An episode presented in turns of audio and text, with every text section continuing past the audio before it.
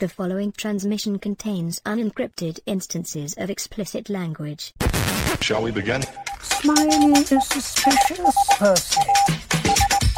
You won't know who to trust. Let's begin. Hello, fellow spy nerds, and welcome back to the Spies Like Us podcast. That's a podcast where myself, Todd, and my trusty buddy Dave over here Howdy, say hi, what's up? Dave. Hey, Howdy. hey. Uh, we like to talk about the uh, representation of tradecraft on screens big and small. Today we're headed for the big screen, or at least uh, once upon a time it was on the big screen. This was in 1967. Uh, we're really having ourselves a big old fat Harry Palmer fest. uh, we are uh, going to talk about Billion Dollar Brain. It's the third Harry Palmer movie. Um, it's the last one that stars Michael Caine and is based on a Len Deighton book. Michael Caine is not going to come back to this role until the 90s. Um, featured agencies. I did mention the year. It's 1967, I hope Yeah. um, British film. Again, it's it's produced by Harry Saltzman of uh, you know James Bond movie production fame. Uh, featured agencies this time around are going to be MI5 and the KGB and uh, a crazy private army uh, funded by a, a a Texan oil bazillionaire. Um, right off the bat, I think I might want to quibble a little with them.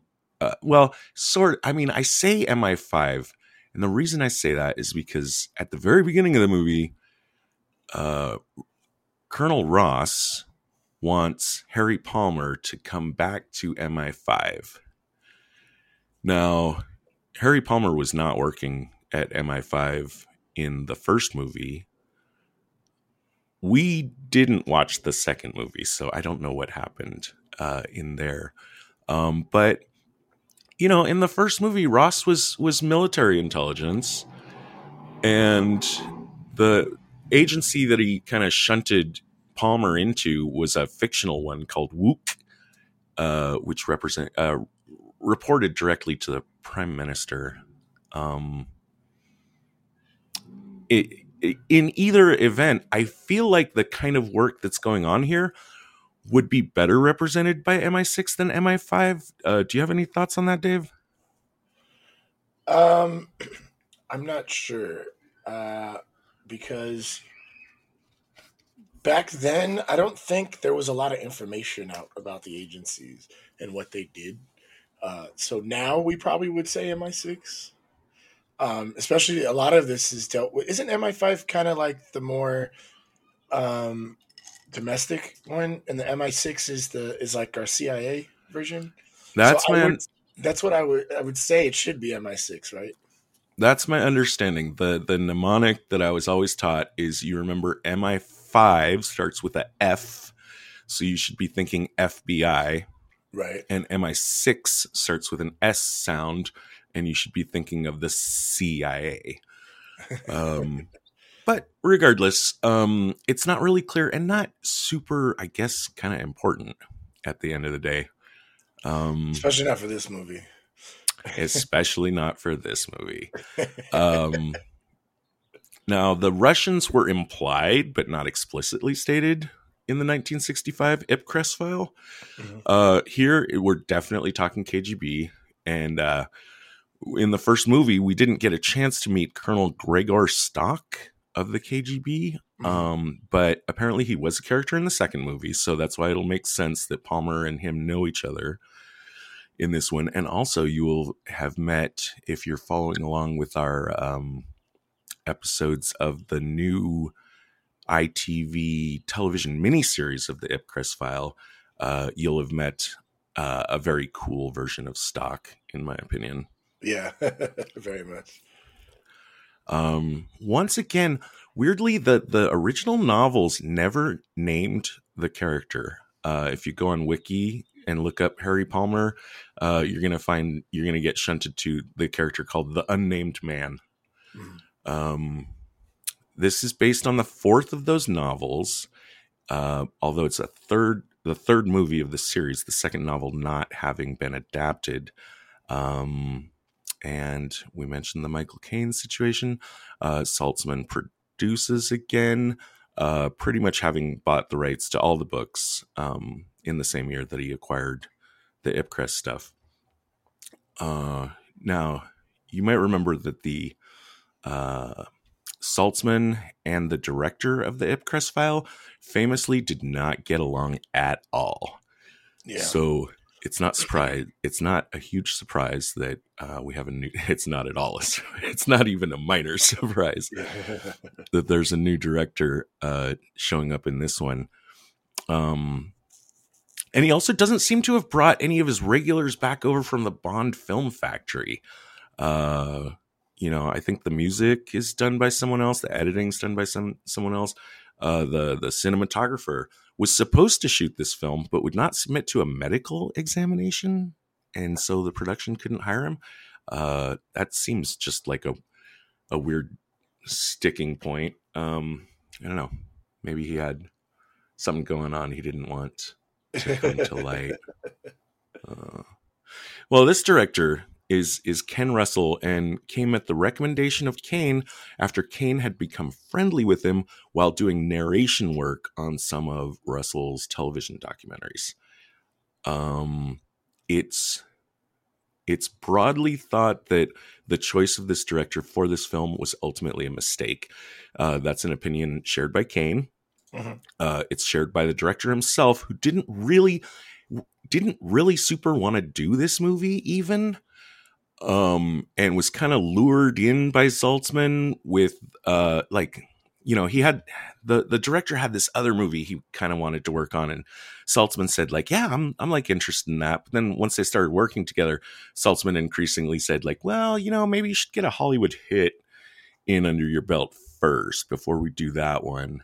And so he was just kind of doing it to like play the game and keep his foot uh, in the door um, because the first two films were very successful. This one was not. So maybe not a big surprise that we don't get any more Harry Palmer movies right. For, for, a while. a while. Yeah. And um yeah, I think uh let's see. I like this quote from from Michael Caine saying he described Ken Russell as an emotional genius. And Billion Dollar Brain is a highly complicated thriller which needs a draftsman. The last thing you need is an emotional genius. Um, Russell himself said it was a mistake. I was working with people I didn't know. I was not enjoying them. Uh, you felt all the time that Saltzman was against him. Uh, blah blah blah. So, yeah, and and we're gonna get to talk about uh, the film in general, but um, I don't think it's too early uh, to say that. Well, what do you what do you, what do you think of the directing of this? Like like you know, without getting into too much detail, like how does this film just kind of hit you? Uh, I don't pick up on like um, the director's fingerprints other than like style in general. but overall, I felt like there was a lot of good ideas that didn't really get worked on. And um, a lot of it felt really choppy. So I, I, I, I'm not really sure what we watched. But uh, there's quite a bit that I think you and I are going to reach for to try and make sense of. Right. I'm eventually going to land on the idea that I think there's actually possibly a really, uh, like Caine alluded to, um, a highly complicated and interesting spy story going on in this movie, but it's hidden from us. Yeah. And I think that's the director's job is to, you know, uh, show us, tell us what's going on. right. and I don't think that's what's really happening here. Um, in my notes, uh, you know, at 25 minutes in, I wrote 25 minutes. I still have no idea what's going on. 45 minutes in, I wrote the same note. I still had no idea. Um, right. The um, the film did not perform well. Now, Michael Caine had signed a contract with Saltzman to do five Palmer films, but possibly due to one or two or both of these reasons, uh, number one, the poor box office box office performance, and possibly due to the fact that even just making it, he might have realized it was kind of a shitty mess. Uh, he convinced Saltzman to let him out of the contract but he will come back to the uh, again he will come back to the harry palmer role in the 90s in a pair of made for tv movies and we're going to cover the last one of those uh, and that's going to close out our uh, palmer fest. our palmer fest. Yeah. Um how about expectations going in? What were you, what were you looking forward to? Anything I, I was hoping that they might have, you know, been like, "Wow, this first film was pretty dope, uh, but there was a lot of rough around the edges. Let's clean it up a little bit."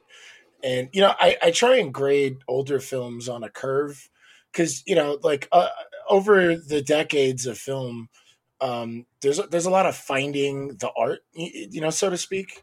Sure. You know, like you know, it starts out where they're just like filming a play, you know, for the most part or they're just like following a book to the word. But once like camera tricks and angles and cuts and edits and like acting and close ups and pan and all this, you know, and paying attention to shit in the back, you know, um, I, I like, you know, I, I give a lot of leeway to most films, uh, but, um, f- f- even for the time period that this film came out, uh, I'm I'm really disappointed because I, I was expecting like them to like clean up the pot like you know the first one is just they're kind of like uh getting their feet wet and then mm-hmm. we you know type sure. of thing especially since you have novels to draw you know this is this is my gripe with a lot of comic films you, you have the storyboard it's right there like what are you doing messing with like you don't need to change the story much. Like okay you want to like make this person this ethnicity or this gender whatever. Or like maybe you want to change like this one little thing or update like technology or whatever but the the the, the fundamental story is there. Like there's like really deep shit going on and i'm sure the novels of of the the Ipcress file series is like much more in depth than we got in this film. So i was a, i was a little disappointed Sure. Yeah, me as well. And, you know, uh, one thing, you know, we do definitely see, you know, the, the 1960s is not where, uh, you know, uh, content makers or audiences were at nearly as uh, savvy about how intelligence stuff kind of actually works. Mm-hmm. And so we see a lot of things where people are just kind of not, I don't want to just say going through the motions, but like just oohing and awing over the this new world that they're being introduced to, not really questioning uh, right. what's going on. Right. It also occurs to me right now. So, I mean, obviously, Saltzman hated the director of the first film, which is not to his credit. I thought the first film, Ipcress File, is a brilliantly directed film. Um, so, but clearly there was another director for the second one. Saltzman didn't bring him along for this third one. So, you know, some of this might be like Saltzman you know, just kind of maybe a little. It, it, I keep I keep hearing these hints that he's being too, like I don't know, involved. um, and you know he's probably i mean i'm sure he's got a huge ego going from the fact that all like alongside these films his james bond films are doing fucking famously yeah you know they're well, knocking it the, out of the park. Yeah, that's that's the other thing that bugged me about this is it felt too much like they were trying to make a Bond film, and um, there were so many like moments that were kind of out of nowhere. It kind of reminded me of the Man Who Knew Too Much, the 1956. So I think he was, I think he was trying too much, and I think you're right that his ego might have gotten the best of them on this project. Right, and who knows? Maybe it's possible that the magic is broccoli. Right. You know, broccoli yeah. is the other uh, you know, Broccoli and Saltzman co-produced the Bond films. Um, and and when I look at these and the stories I hear, I'm thinking like, I don't know, maybe, uh, maybe maybe the magic is, you know, it's a it's a, uh, Paul. Oh God, who are those two singers that famously? Uh, oh my God, I'm I'm crashing. I'm I'm I'm going off the road. My car's flipped over. Hello, darkness, my old friend. I've come to see you once again. Those guys. Oh, okay. Who are the two guys? I, I uh, Paul Simon, Paul Simon, oh, and the Paul other guy, Paul Simon. Yeah, or okay, Paul and Simon Garfunkel. right. Anyways, like you know, great stuff. But when the curtain was pulled back, it really looked like okay, well, it was really Paul Simon all the time. Right. Um, I guess I guess some musicologists could quibble with me on that. I'm not an expert on that subject. Um, Yell us an email. Send us an email or a tweet. Yell at us for not knowing Simon Garfunkel and Paul, the other guy. Art, it's Art Garfunkel. Art And- Garfunkel and Paul Simon. There we Right. go. Okay. Okay. Um, I was excited. I was excited to see Karl Malden in this film, and that's because, like, I grew up uh, seeing Karl Malden do his traveler's checks commercials on TV. Uh, the American Express guy, don't leave home without him. You know, he's warning you about all the shitty stuff that could happen, and I kind of vaguely knew as a kid that uh, I knew my dad like really respected him as an actor. Uh, I knew he was on the sh- the Streets of San Francisco uh, police show, which I think I tried to watch as a kid. Didn't really like. You know, Mhm. wasn't wasn't science fiction enough for me. Yeah. um, but overall, I I was kind of I felt kind of let down. I don't think Karl Malden was very good in this. Which one was he? That's Newbigin. That's uh, oh, Leo. yeah. Oh, okay. um I, I wasn't i wasn't terribly wasn't terribly interested in him but you know my dad uh, tells me that um you know it's malden is best known for performing in you know not starring in but having really really strong important roles in two uh marlon brando movies you know like epic marlon brando movies those being a streetcar named desire and on the waterfront um which I haven't seen either of those, and uh, I guess I should someday, for sure. Um, so the the travelers checks things thing it's interesting. I just want to flag that uh, Wiki's going to tell us that during the filming of this movie, Karl Malden's uh, hotel was broken into, and all of his money was stolen Oh wow. and, and and that was what inspired him to become the spokesman for American Express. I find that little a little hard to believe. It just seems a little pat. yeah. Uh, but but there's that. Yeah, that does sound a little contrived. Uh huh. Like uh like his superhero origin story. Yeah. right. um Donald Sutherland has two extremely tiny appearances in this movie. oh shit. I think Sutherland hadn't hit yet. I didn't know that. That's funny. Uh, he's got just a really tiny appearance as the computer technician who asks Karl Malden what's going on. Uh-huh. I guess that was uh, being the part later in the movie where Karl Malden is fucking around with the computer. And Sutherland also uh, provided the mechanical voice on the phone that is. Uh, oh, so Karl uh, Donald Sutherland is the voice of the brain. Oh, that's interesting. Hmm. Yeah, I think he has a lot more range than a monotonous robot. right. Um, on a sad note, uh, holy shit! Actually, uh, it's on my birthday. Um, if I had been born yet, which I hadn't. Um, but um, oh my god, French! Oh, French! You you Francois Dorlia, Hey, I'll let you take the bullet on that one.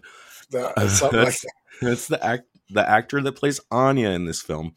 Uh, she was killed just five weeks after filming completed, and um, in an automobile accident. And uh, it's something. Some people wonder whether uh, some of the parts of the film were not as good because she wasn't available to record voiceover. Um, you know, for for some of the scenes. I mean, there are there is a weird one. Like, there's a weird part in the film where he's going to meet. He's supposedly going to meet uh, not Carla, but what's the name of the scientist? Car- uh, guy. Kaarna. Kaarna. Yeah. And uh, you know, how will I know you? Well, I'll say the code phrase and I think there's a weird scene where sh we see her saying the code phrase, but she her lips aren't moving. Oh, really? Okay. Do you remember? Like, it, I was Well, like, when Palmer Fruits meets her, she's the one that says the phrase because he's expecting Dr. Kaarna. right?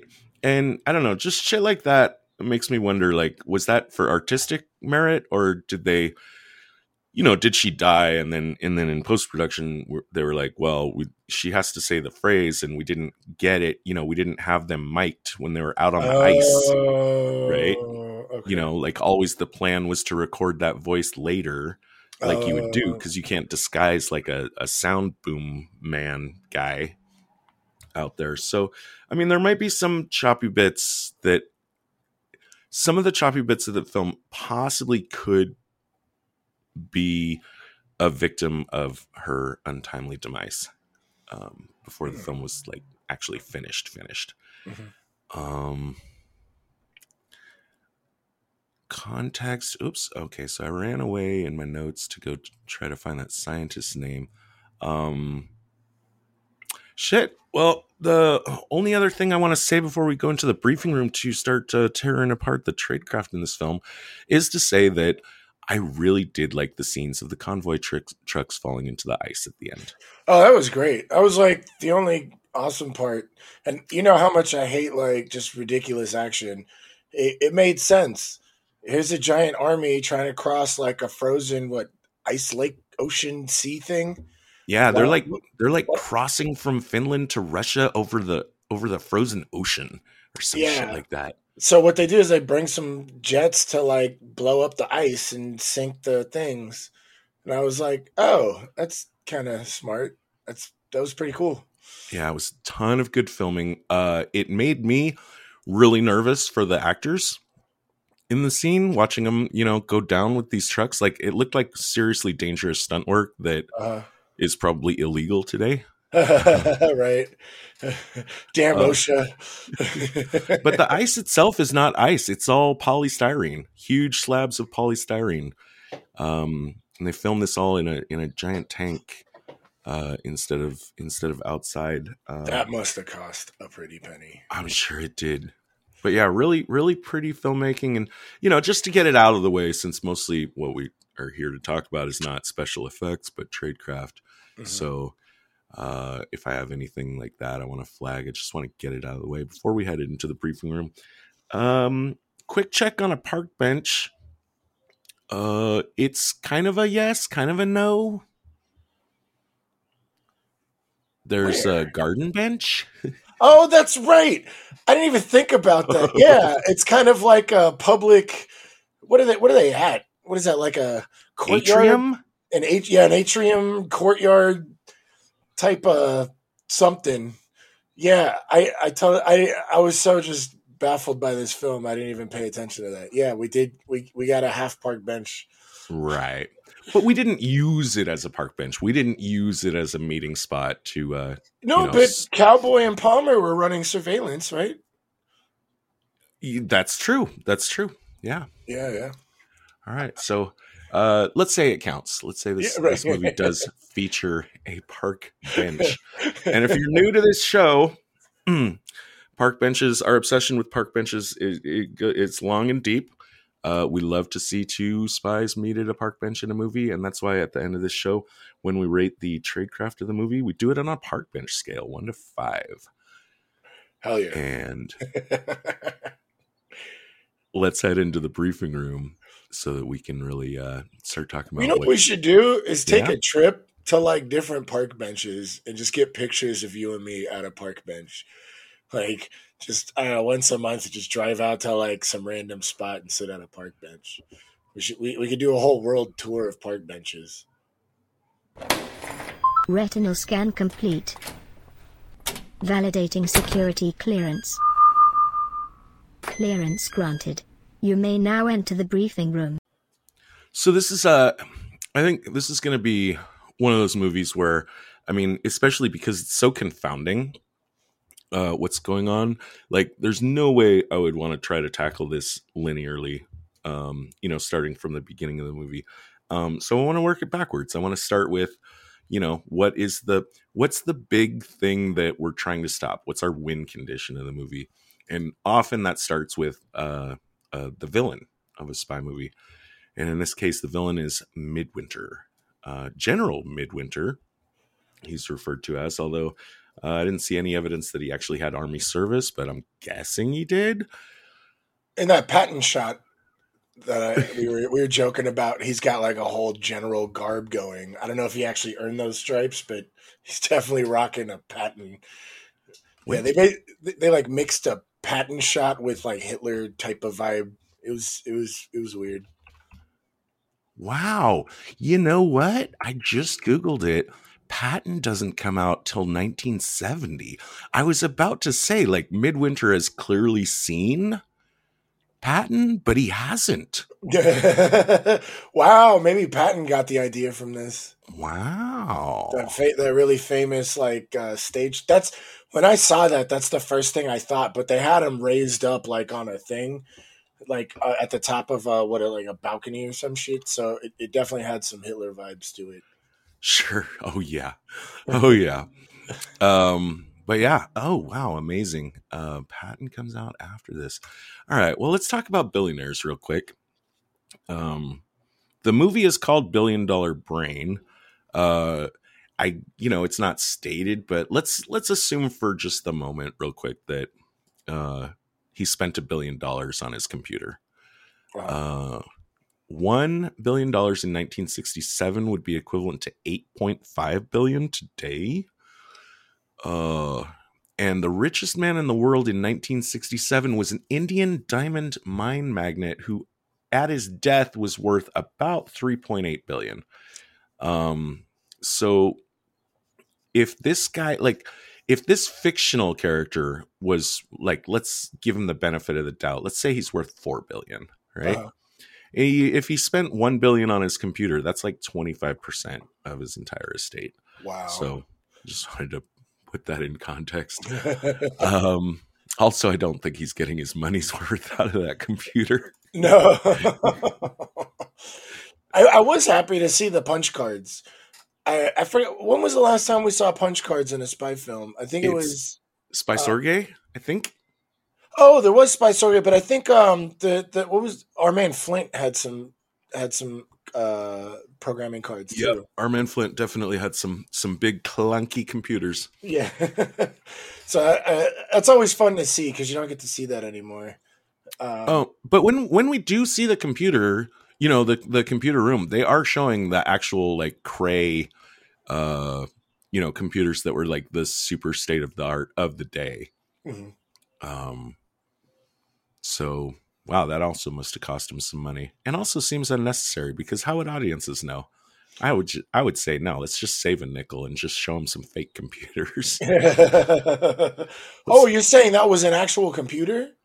Yeah, yeah. Oh wow! I, I thought that was all just. Uh, oh wow, that's really cool. Uh, well, they probably rented the space then. That way, they it probably would have cost them more to make a fake one. Okay, yeah, yeah. But also, I don't know. I don't know. It's a funny one to me because I think I think Crays were very rare at the time. You know. Yeah. um and and i don't know who actually own, owned them i think only governments did so Well, if you notice the uh, what are those called? Um, the reels for Uh-huh. the uh, they had Honeywell on them, so I think that was product placement. So that might have been something that Honeywell paid for. oh let me check real quick you got me curious Yeah. Well, and especially like last time we were talking about fig. What was the movie? We, you were talking about the value of. Oh, yeah, no, it was Zip Crest File the show. We just discussed this, like uh, being able to put a dollar on information, and I don't think we talk a lot about that on our show. And I think I think that's kind of cool to kind of bring up sometime. oh my god dude honeywell still makes computers Are you saying? Wow. yep They probably make Uh, those they like ma- giant mainframes or something. They make they make uh, today they make uh, mobile and vehicle mounted computers um, Oh. for for specialized stuff, and they make uh, handheld stuff for in store merchandising like uh, and Oh, like POS. management. Huh? Oh yeah, or like like a POS system gun or like Or inventory. like I think I think I'm thinking of like the little handheld computers that like UPS drivers carry around. yeah, the or- the guns, the the the Oh, scan, yeah, yeah, the yeah, scan yeah, yeah. thingies, and then like at the at a POS in a retail store, they they have those guns. Okay. All right. Cool. Um. So, anyways, Midwinter. Um. He's fucking crazy. Yeah, And when we meet him, and we don't meet him for a long time in this film, but we need to figure out what he's up to in order for anything else to even possibly make sense, because everything has to do with Midwinter, right? right. That's the whole reason we're here. Um.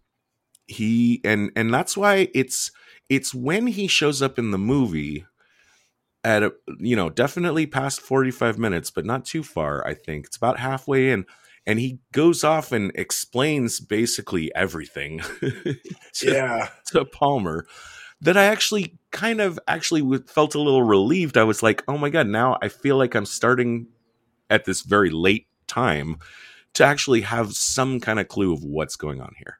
Right. however we have problems with that. Can you tell us some some of them Well, the one, I mean, like, uh, what made my number two worst tradecraft is this is like a giant billion dollar oil tycoon that has raised the military. Um, and he, he does kind of talk some shit to Palmer that he thinks he's a traitor because there's photography of him with like the KGB.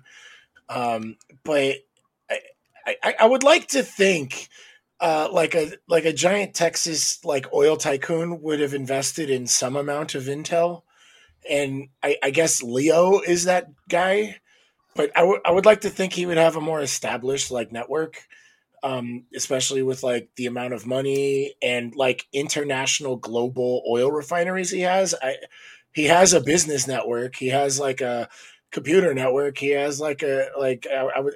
I, I'd like to think someone who got to his level of billionaire status would have like some sort of intelligence network, and he doesn't.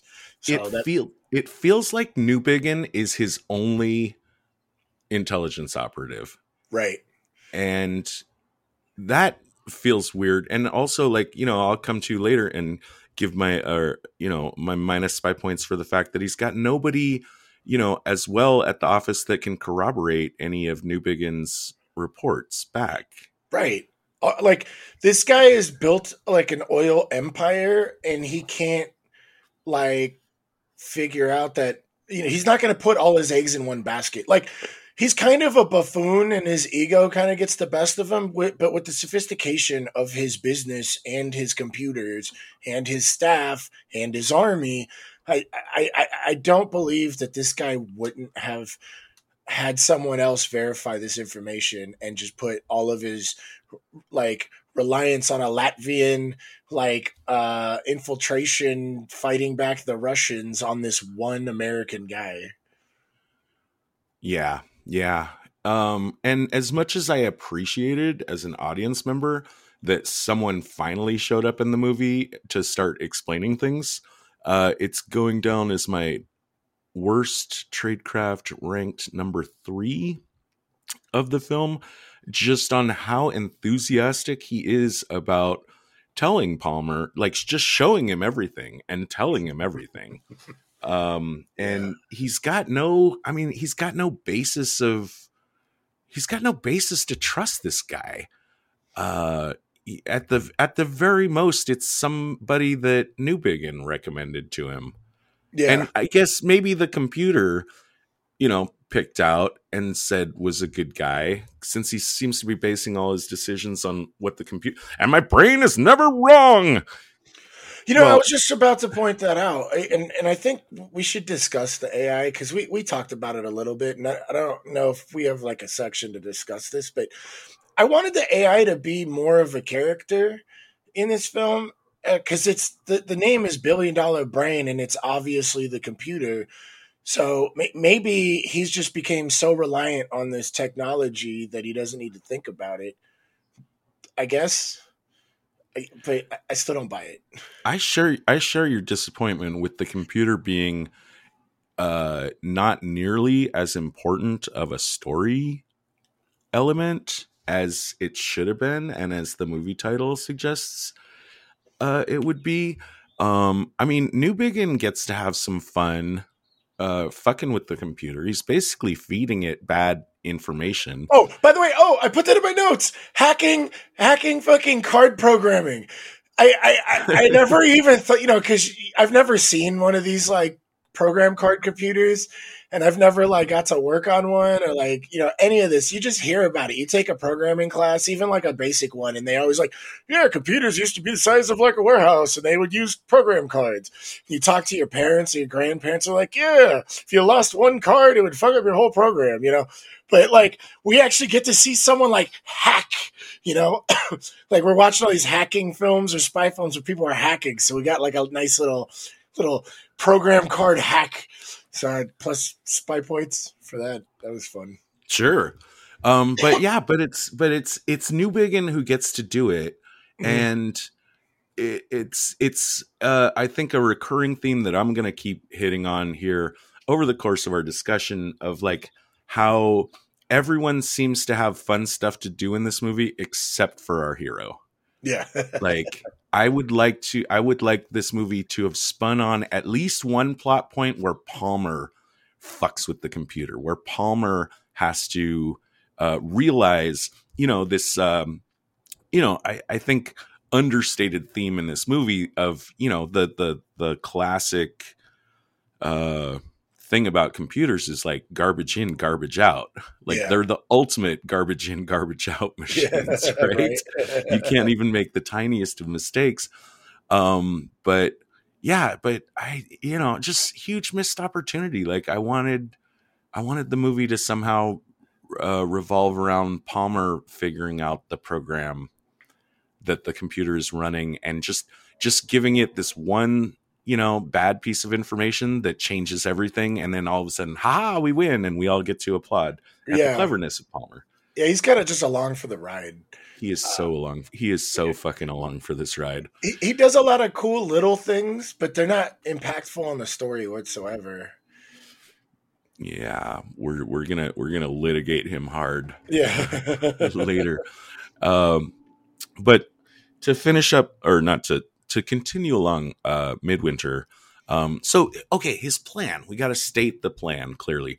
His plan is to fund and plant revolutionary forces in the Soviet Union which of course at this time the soviet union it's not just russia it's got all these satellite nations that it's basically dominating Mhm. in its in its region and and right now he's going to start with latvia i don't know much about latvia. I did check it briefly on the wiki. Um you know it's it shares a border with russia. It's fairly close to moscow.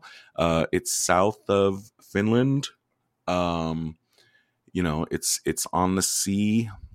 Uh there is or at least at the time and i think currently too latvia is principally christian uh, and seems to have been upset at the time about the crush of soviet atheism. This is something i didn't know or maybe i don't think i ever realized about the soviet union.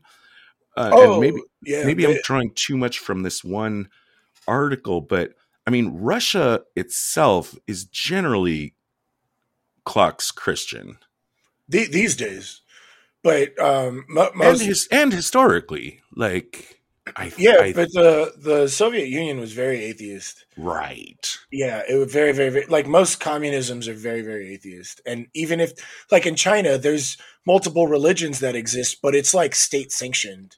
And like you have to follow like it's not like you would think like, oh, this country is like Islamic and this country is Christian and this country is Buddhist or this country's Hindu.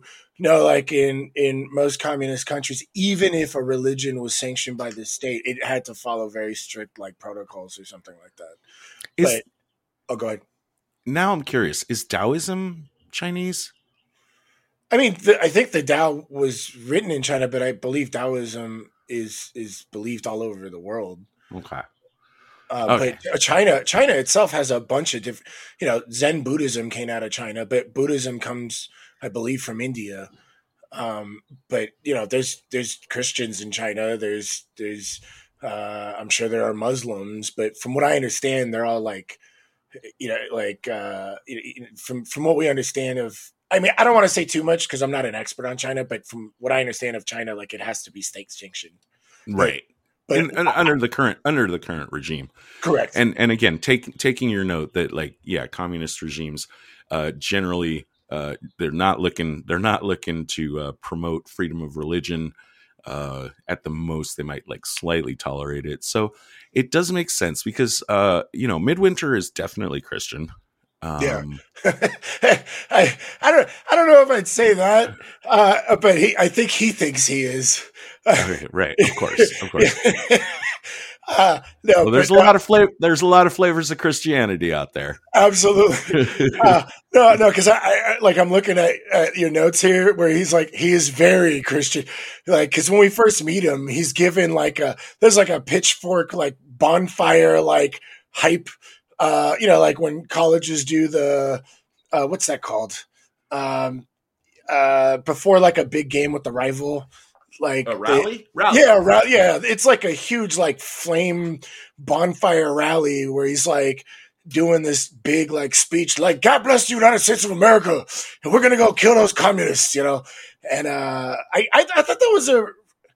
I, I actually like saw him as like kind of becoming like a Stalin. So like he's like adamantly, adamantly, like just angrily, like just completely blind with rage, trying to destroy communism. And I'm starting to, as we're getting to know him, I'm starting to see him as like this authoritarian leader, dictator type, you know, very right wing, you know, like so he's he's kind of like like like from from like his side of the spectrum, he would probably be more um uh fascist than communist, and that's probably why he's so angry about it. But like you, you watch him talk and behave, and it's like, bro, like you're kind of behaving like the dudes you're trying to get rid of.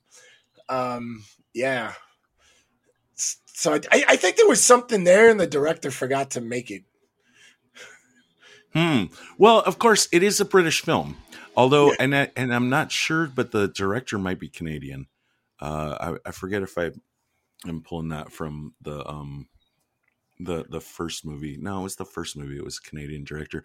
I don't know the nationality of this director, although he was most known for doing British TV stuff. So I think he is British. So let's remember this is a you know I would call like an insane version of or insane vision i meant to say of american fervor Oh um, yeah, this is absolutely. Yeah we gotta we gotta remember this is not a, an, an american movie it's a british movie. Yeah. uh, so that's why i think uh, you know the texans i think look a, a little bit clownish. Uh, and there's that scene where he's just shooting after his rally and he like shoots until he runs out of ammo and runs to the the wall to grab another gun to just shoot. Like that's just like his favorite thing to do after a pump up rally is just like shoot guns aim and he's not hitting anything what oh yeah he wasn't he shooting at like a, a lenin doll or yeah something? he's got like a cardboard cutout of lenin at the end of his shooting range. He's just unloading like like un- indiscreetly unloading just like ha ha ha ha ha ha. he's definitely a cartoon version of like an american gun nut Right.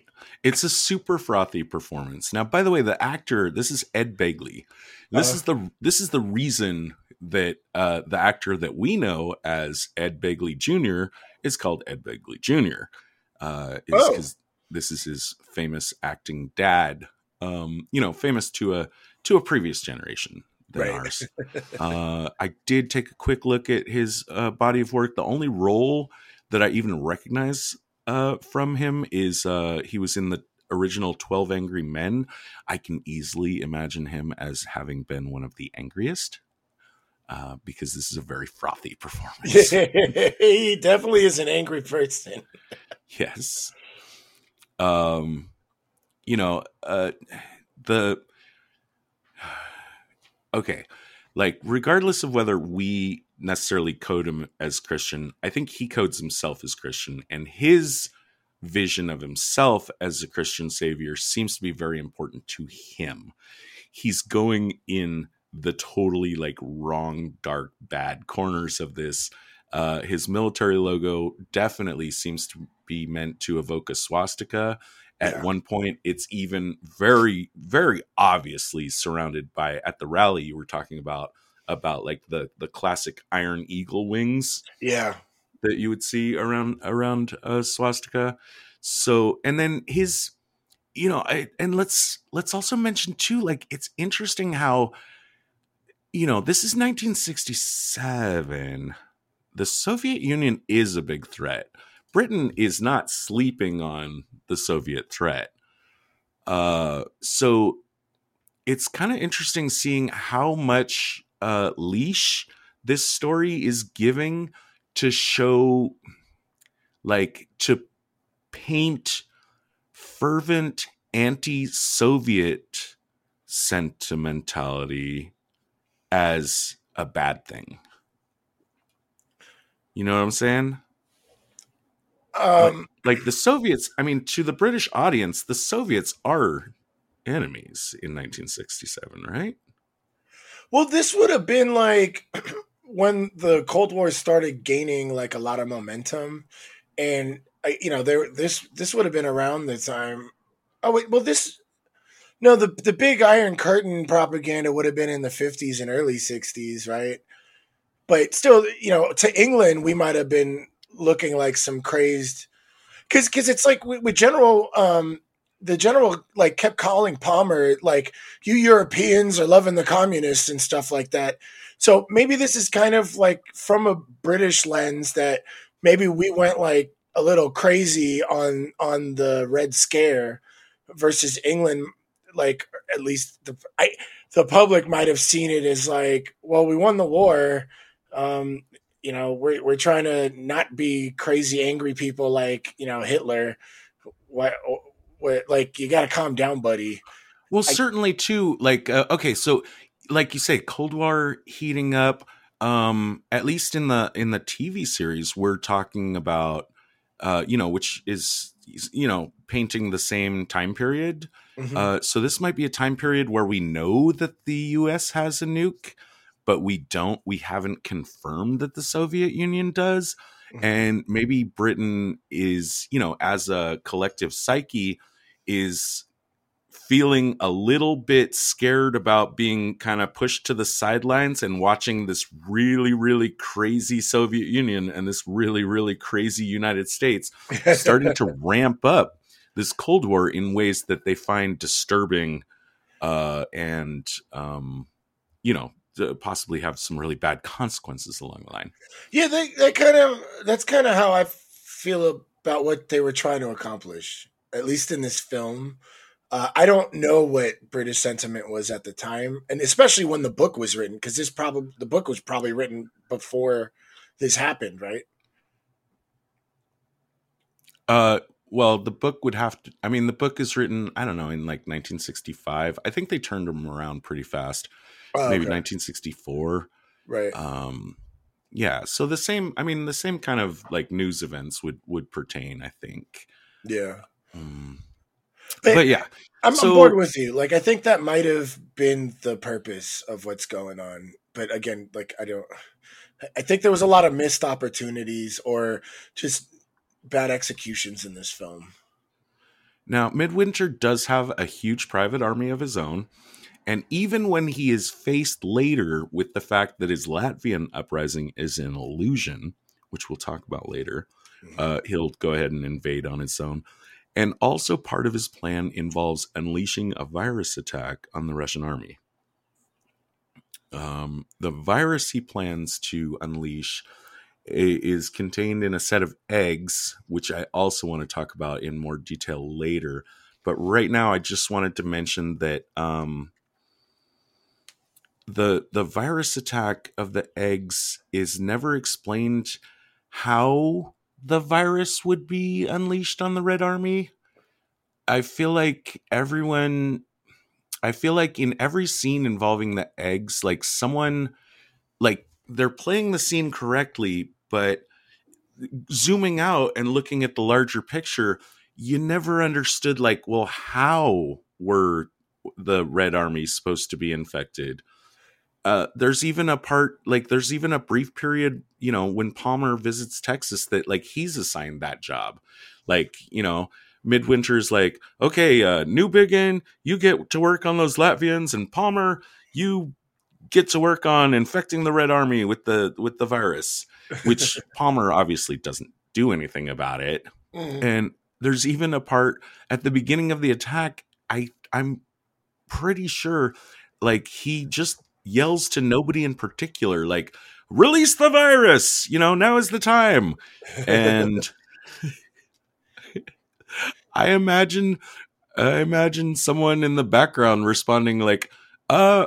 You know, and I don't think he even is giving the order to anyone directly. He's just shouting it out yeah, like someone in the background i want to imagine saying like okay sir uh yep uh i'll uh get right on that um how exactly yeah, yeah. I want to know how this guy gets stuff done.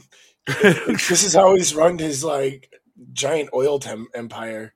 I, I, I want to have met like a, I don't know a vice or like a secretary that's like the real uh, power behind the throne. Ooh, something. sure Yeah, that that would have been nice.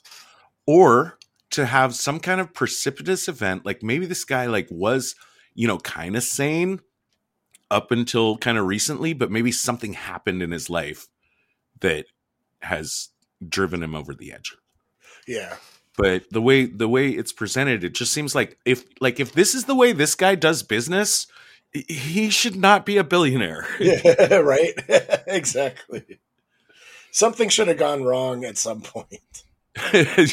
right well yeah uh and and we'll see that really clearly because uh okay so now having stated really clearly like his plan it's the challenge of the movie. The win condition for us the good guys is to stop him from attacking russia. Right. he's got three problems and he doesn't know about any of them and i want to talk about each of them in turn. But i'm going to name them right now. Uh, one of his problems his number one agent in latvia who's supposed to be uh, funding and getting these rebels all set up is totally betraying him uh, and I already mentioned minus spy points for not having anyone that can corroborate Newbigin's reports. He's just taking everything that guy says on faith. Uh, also, he doesn't know that Colonel Stok of the KGB is at least aware enough of the plan to have uh, planted his agent Anya in with Newbigin, Uh-huh. uh, which is kind of cool. Like, like this is why I'm saying like there's there's a spy, there's a good spy story here because Anya is such a great character. She's working for Stok, she's working for Newbigin, both of which are working against Midwinter. It's cool stuff Yeah. but it's totally obscured to me. Um, yeah. and then finally, Colonel Ross of, I guess, MI5 at this point, uh, is aware at least about the virus attack. The reason for this is because those eggs were stolen from British laboratories. And he has an agent implanted in the Latvian Crusade for Freedom. That's the people that Newbigin is supposed to be funding, but really hasn't been. He's been pocketing all the money. yeah. So those are our three. Those are the three big problems that Midwinter has. And again, he doesn't know about any of them. Uh, and then uh, I want to talk about those in turn, and then uh, kind of round out what the eggs do, and then we'll finally get to uh, see. You know, we'll talk about Palmer at every step along the way, but at the end, we'll we'll go back and and revisit Palmer, and that's kind of how I wanted to structure this.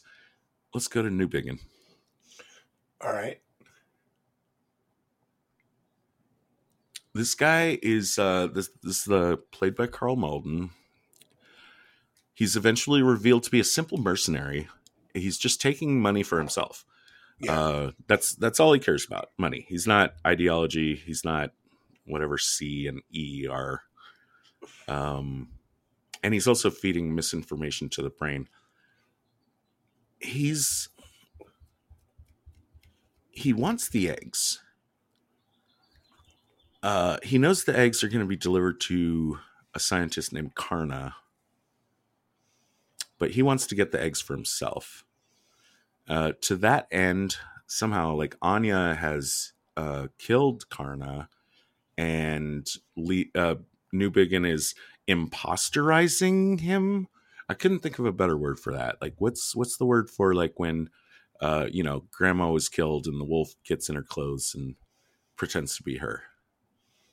Imposterize is that a word? Uh, I don't think so, but what is that? Stolen identity, identity theft these days. That's kind of what that would be. Sure. Um. Like he's portraying himself as Doctor Kaarna. Right. He's uh, pretending that he lives at Kaarna's address. That's one of the few plus spy points that we'll get for Harry Palmer. Well, no, no, no, no. He has his own place. Uh, Okay. actually, this leads into my number three best tradecraft. Um, uh, when Palmer first finds out about the plan, he does his due diligence and goes and checks on the information and he looks up the phone book to find Dr. Kaarna and finds Dr. Kaarna's uh, address and then he's dead. Uh, so, so that made my number three best trade craft. And this is like really one of the only things that Palmer gets to do, or at least one of the few things he does. Um, that's good. That's good work right there. Is is uh, double checking who you who you're working with because nobody else does it in the movie. Right. Oh, yeah. Nobody really. Um, let's remember to New Newbigin. I mean, now it's never stated what his training and background is. I know that Karl Malden doesn't star in the second movie, so I don't think Newbigin is a character that we're supposed to like know. But um, you know, supposedly like him and Palmer definitely know each other. You know, Newbigin describes Palmer as the only man he can trust. Um, but one thing we never do get to find out is what Newbigin's training and background really are. Um, he just comes across to me as like kind of a competent, semi-competent con man, Yeah, uh, and not having any like actual intelligence training. Um, but if he had any intelligence training at all, any at all, and I mean like day fucking one, like he should have seen Anya coming a mile away. Oh yeah, o- obvious uh, honey trap, right? Uh huh. Yeah. yeah. He even comments, you know, he makes comments about like, you know, just like I was like sitting on the wrong side of 45, ready for the rocking chair, and just all of a sudden, this beautiful fucking sexy woman wants to have sexy, sexy times with me and, and do whatever I say. Yeah. What are the odds? I know, right? yeah, that's uh, obviously too good to be true. Uh, so skipping ahead and trying. Okay, so as as far as I can tell, just Newbigin just only cares about money. Uh, I don't see any evidence of of anything else. So now, obviously, the one part of his plan is working out great. Where, uh, you know, Midwinter is sending him money to fund this Latvian army. And Newbigin is just like putting the money in his pocket and saying, "Yep, Latvian army's ready anytime you want, boss." uh, which seems to be enough. But then at the end of the movie, we'll also see like he does like again he has an interest in the eggs. He wants to get his hands on the virus, uh, and and not and and for his own personal reasons, not just because uh, you know of any uh, you know trying to prosecute the plans of Midwinter.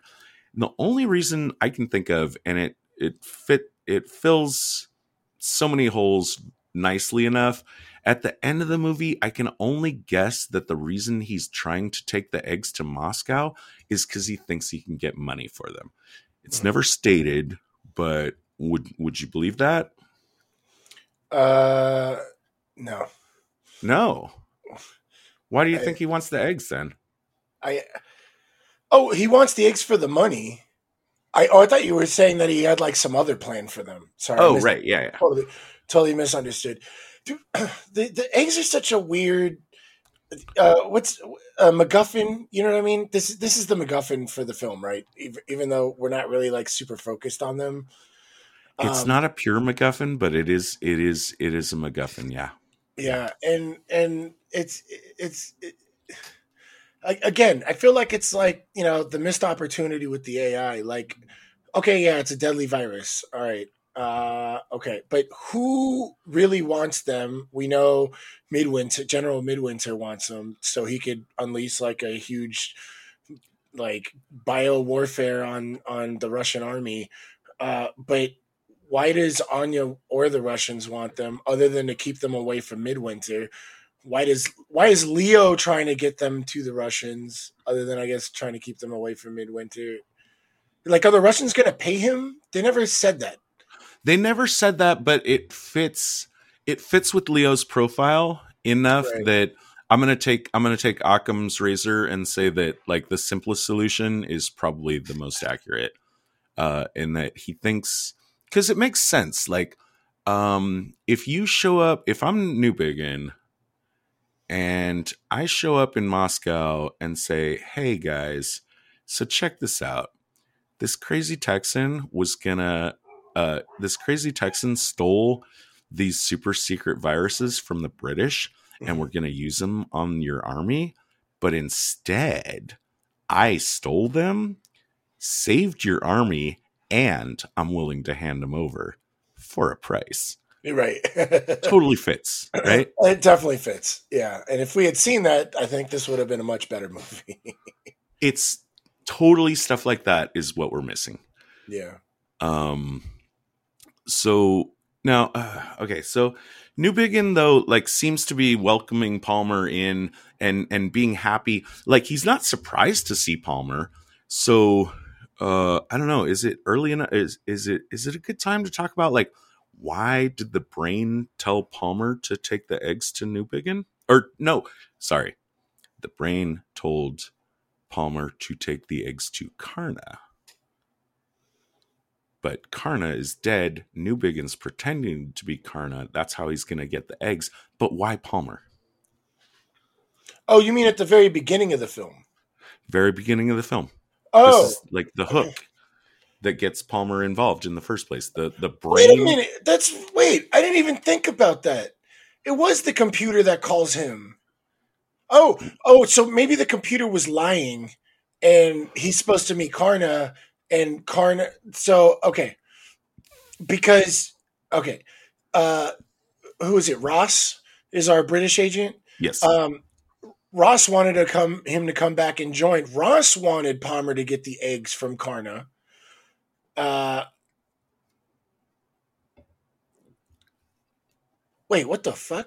Is Actually, it the same computer? I know. Is it know. the same computer? Wait, why? So the okay, if if it's the same computer that has Palmer come bring the eggs to Doctor Kaarna, Right. the computer's giving the orders to Leo and Anya and Midwinter and whatever, then the computer would have known that Kaarna was killed. But we have Ross. Oh wait, wait, wait, wait, wait. I don't. know Okay. Well, I'll I'll follow your logic, but but I'll put a pin in that. I don't think the computer knows that. But keep going. Oh, I think the computer does. Because the, the the Leo's the one taking orders from the computer, and that computer is dealing is this is it's the same computer that's dealing with Midwinter, right?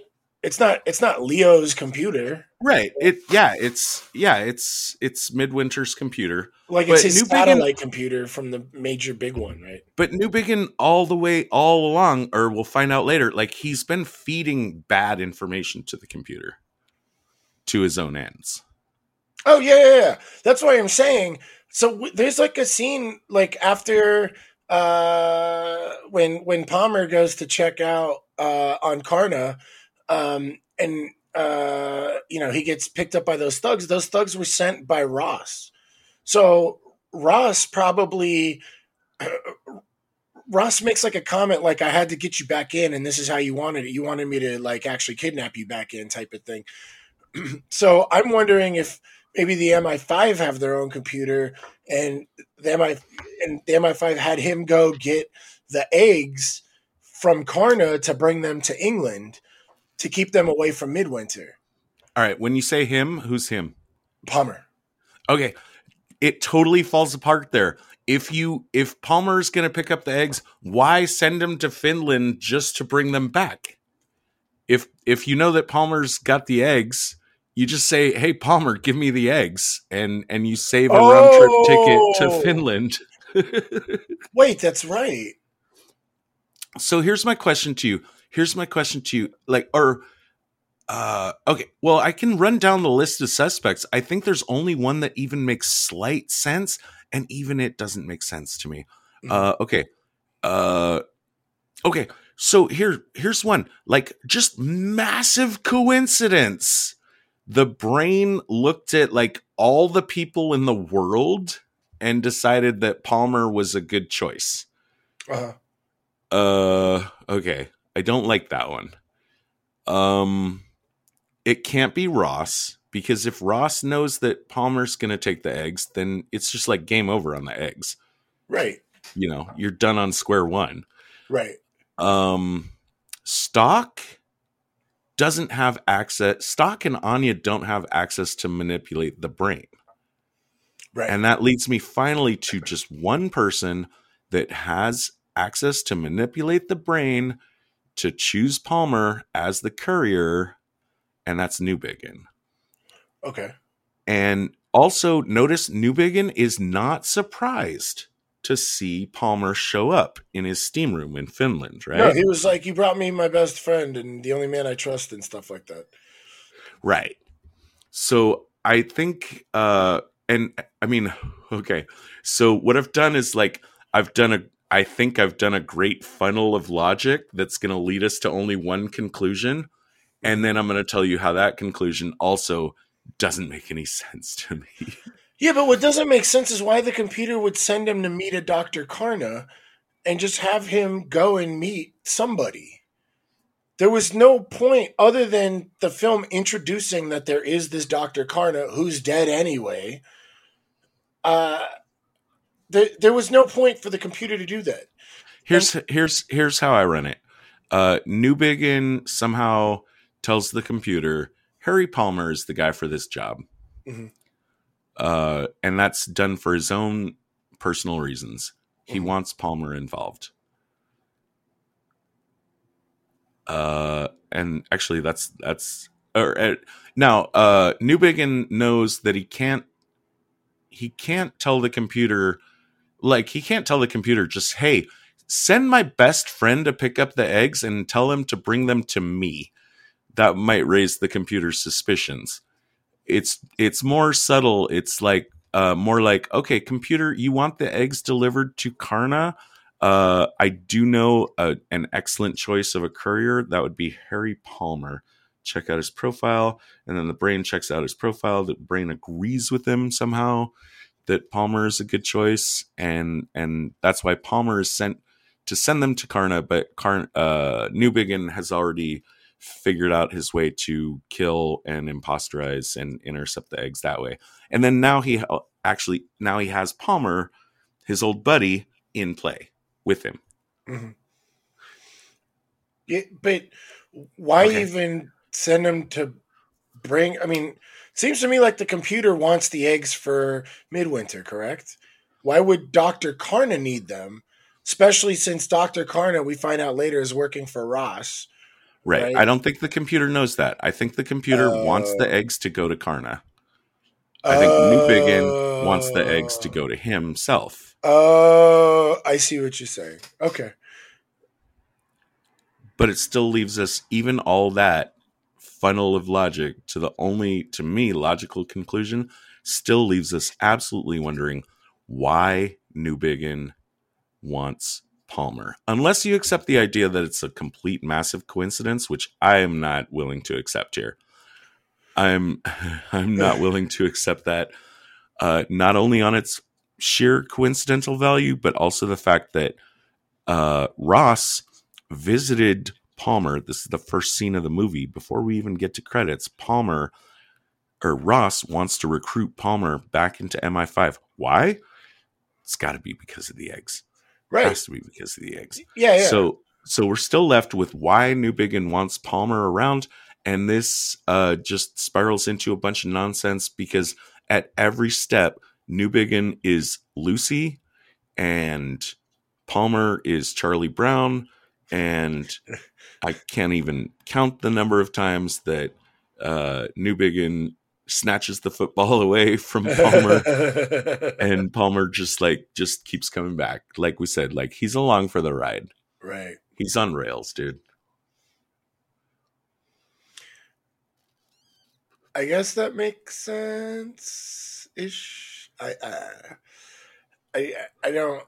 I, I, I guess what you're saying is that the computer wanted Palmer to bring the eggs to Dr. Kaarna. Leo wanted the eggs, so he has Kaarna killed. He gets the eggs, right? Tells the computer that Kaarna was killed, but he got the eggs secured, so everything's okay, right? Yeah, I, I guess that's the only explanation we can think of. that's that's the only one I could come up with, but it still leaves me with the burning question, which I don't think can be answered, and I'm willing to leave as a hanging Chad Okay. On this story of like why Palmer. Um, the only thing I can think of is because uh, Leo, when he first meets him, talks about, "Oh, he saved my life," and Palmer's like, "You had the keys to the car." yeah, which is a good line. Yeah, that was a really good line. So I don't know. Maybe maybe he's just pretending to be buddies. They, you know, usually in a situation like that, like they weren't really friends. They were just kind of like shoved together by fate or something. And and and maybe uh, Leo's just looking for like a a nice, um, you know, someone someone to take the fall for him. You Well, maybe- and- and I-. Right. Right. Yeah, definitely looking for someone to take the fall for him. Why choose Palmer? We don't know. yeah. Um and it gets actually it gets even worse too with the the coincidence of Ross trying to recruit Palmer specifically. Now, Palmer and Ross don't get along. Like we don't know, I mean, we know that they parted on bad terms in the first movie. yeah. We don't know what happened in the second movie, but apparently their relationship has not improved. Mhm. Um, so why Ross wants to pick like okay, Ross wants the eggs. That's his win condition. Like I assume uh, you know, because I have no evidence to the contrary, that Ross doesn't know anything about anything except the fact that his eggs have been stolen and he wants them back. Mhm. Right? He doesn't need to know anything about Midwinter or or Latvia for for his stuff to at, even try to make sense. Um, why in that case? So you got some missing eggs. It's a bad situation. Why do you go to visit this one guy that hates you and quit his job a long time ago, mainly to get away from you? And entrust him to get your eggs back for you. Uh, the only conclusion, I mean, again, Well, we probably can trust him. That's that's probably what You it is. think? Yeah. like, like he probably uh, like look. I know you don't like me. You don't. I don't like you very much, but I know you get the job done. You know, it's kind of like in the first film where it ends. He's like, "I knew you'd be a pain in the ass." You know, that's Yeah. why I sent you to Dalby. You know, so it's like he knows Palmer's a good man. You know, and like will do the job. You know, um, so I, th- I think that's what he's thinking. But I But did. it still sucks, though, right? Yeah. Like it, it still sucks. Yeah. like even if it make, even if it makes that kind of sense, it's it's like, it's like movie logic. It's like how do we get how do we get Palmer into this film? right. People want to see Michael Caine. Right. Um, I did want to point out though, uh, didn't make my best and worst list, but um, I did want to give plus spy points um, for the whole thing about the stealing of the eggs. If the eggs are in a locker, that means somebody stole them and put them in the locker I agree. and they want they want Palmer to pick up the eggs and take them to Kaarna or Leo or whoever. The the computer on the phone doesn't give him very much information. He just says, "Look, you've just been given 200 pounds and a key. You need to go to the airport, use the key, open the locker, take the contents, and take it to Finland. Once you get there, you'll get another 200 pounds." I really like the separation of parties. You know, we discussed this a lot in a lot of spy films. Um, whoever stole the eggs doesn't know who's picking them up, right? I'm sorry, say that again. Whoever stole the eggs doesn't know who's picking them up, right? Right. Yeah, yeah, it's levels of separation. Yes, we like yeah, that. We like yeah. that. And That's then- plus and then- 5 points. The one who picked them up didn't know who stole the eggs. Then the one who picked them up, which is Palmer, goes to deliver them. You know, there's a nice sep, and and then who gets them? They're not sure who they're really. But this all goes to Midwinter, right? So I, I like this separation, and I, I have plus five points on that one. All right, cool. Uh, you know, it's a good time. I'm going to jump ahead and mention that I did the I, I ran the numbers on the 200 pounds. Uh-huh. I mean, to you and me, I mean, like, dude, uh, to to you and me, like 200 pounds sounds like I don't know, 200 bucks, right? Well, pro- back then it probably would have been more. I think the pound was- Exactly, yeah, exactly. four hundred bucks, right? Yeah. So so I was a little iffy on like, you know, wait, you want me to, you know, uh, trust a weird computer voice and and have me get on a plane to Finland for 200 bucks? Fuck you. yeah, right. well, back then that would have been a lot more. I ran the numbers. Oh. Uh what what you're looking at in today's doll it that uh 400 pounds, so he's getting 200 for pickup, 200 for delivery. Uh, in 1965, I couldn't narrow it down to 67, but that's 400 pounds back then is 8,000 pounds today, which Oh. translates into over $10,000. wow. so- So I like that that math held up.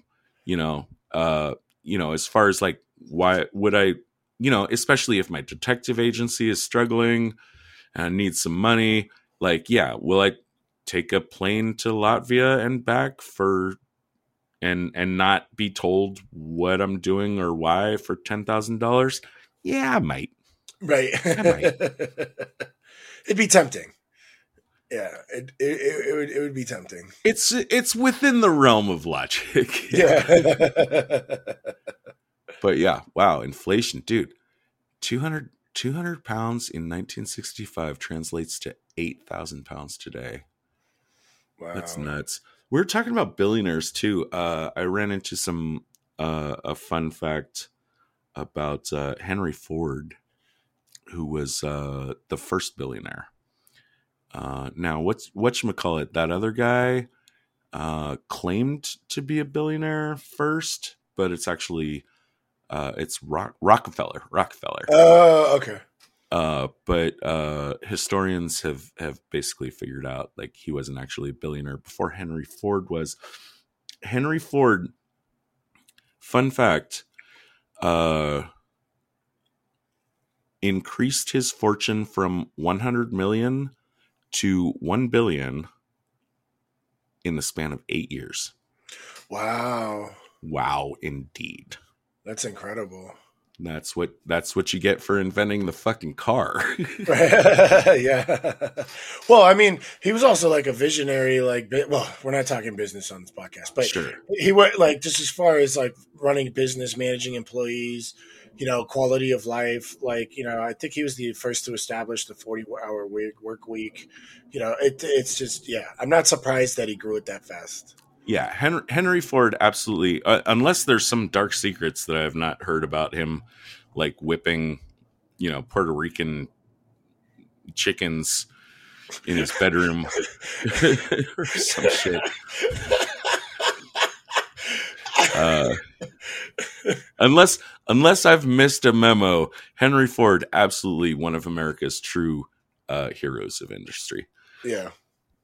um Newbigin new biggin Newbigin so okay so we've established two like and i want to talk about later uh like so so if i mean if Newbigin wanted palmer involved then all he does from then on is just try to like throw him under the bus uh Yeah. left and right um we talked about how i mean we alluded to Newbigin's reporting of uh, false information to the brain, but we get to actually see that when on the first mission that he takes Palmer along with, the brain instructs Newbigin to assassinate Anya. Mhm. and he doesn't do so. But uh, when the brain asks him how does the mission go, he says, "Yeah, I killed, I killed them." Uh, later in the film, he's going to retroactively alter the brain's file again with the punch cards to say that he wasn't ordered to kill her at all. But uh, quick plus spy points for the brain. It somehow did ID her correctly as a Soviet agent that should have been killed. Right? Right. Oh no. That, yeah, definitely plus five points. That that's the one thing that they didn't even point that out. They were just like it was like cinematic feelsy. Like, oh, you want me to kill the girl I love? Not gonna do it. You know, type of thing. But no, it it, it I I, I, am totally hundred percent on board with you. I believe that the computer correctly deduced that she was probably a Soviet agent or just an agent and that she needed to be eliminated. And I, uh, I am totally on board with that. Okay, cool. Um, and then, so that's our first uh, instance of seeing that like Newbigin's not playing uh, clean with with the brain. Um, he then gives Harry some new instructions, and it's not clear where these came from. It's not clear to me. Uh, I'm sorry, did I say Newbigin or Newbigin gives Palmer some new instructions to go do some I don't know some mission with the Latvians or something. It's not clear whether those were instructions he got from the brain that he's passing along, or again like doing his own agenda. But he's uh, Palmer plays ball like he does through the entire movie. You know, goes to the meeting. This is the uh, you know the Latvian cousins. Mhm. You know who I'm talking about? Yeah, the ones that do the raid on the Russian supply trucks or something. Right. Um, it looks like they just want him to to take some photographs. Do they not under? Do they? did they need to set up this complicated chain of I, I wrote that same note. I mean, this had to have been a setup because there's What's no way here? that they have the camera and don't know how to use a camera. right? I, I don't I don't believe at any point anybody at that time that has a, a small camera like that doesn't know how to take pictures because it's not like they're asking him to develop the film they just want him to take the pictures so this is like an obvious setup so i think it might have been leo that just wanted to eliminate palmer for Right. what reason i have no idea And Palmer should, I mean, Palmer should have his hackles raised up. Like, in what world do you send a secret agent to travel from Finland to Latvia just to press the button on the fucking camera for you? right Ugh. and and and all the other people just needed to be there to pretend it was a robbery Mhm. So, I, I, no, th- I wrote that down myself. Like that, the, the I don't know what any purpose of that was, other than getting uh, Colonel Stok involved. And Stok warns him, "Hey, get out of this organization now." And then the raid happens. Then they knew the raid was coming because all the Soviets show up to raid the raid, and they take Palmer in.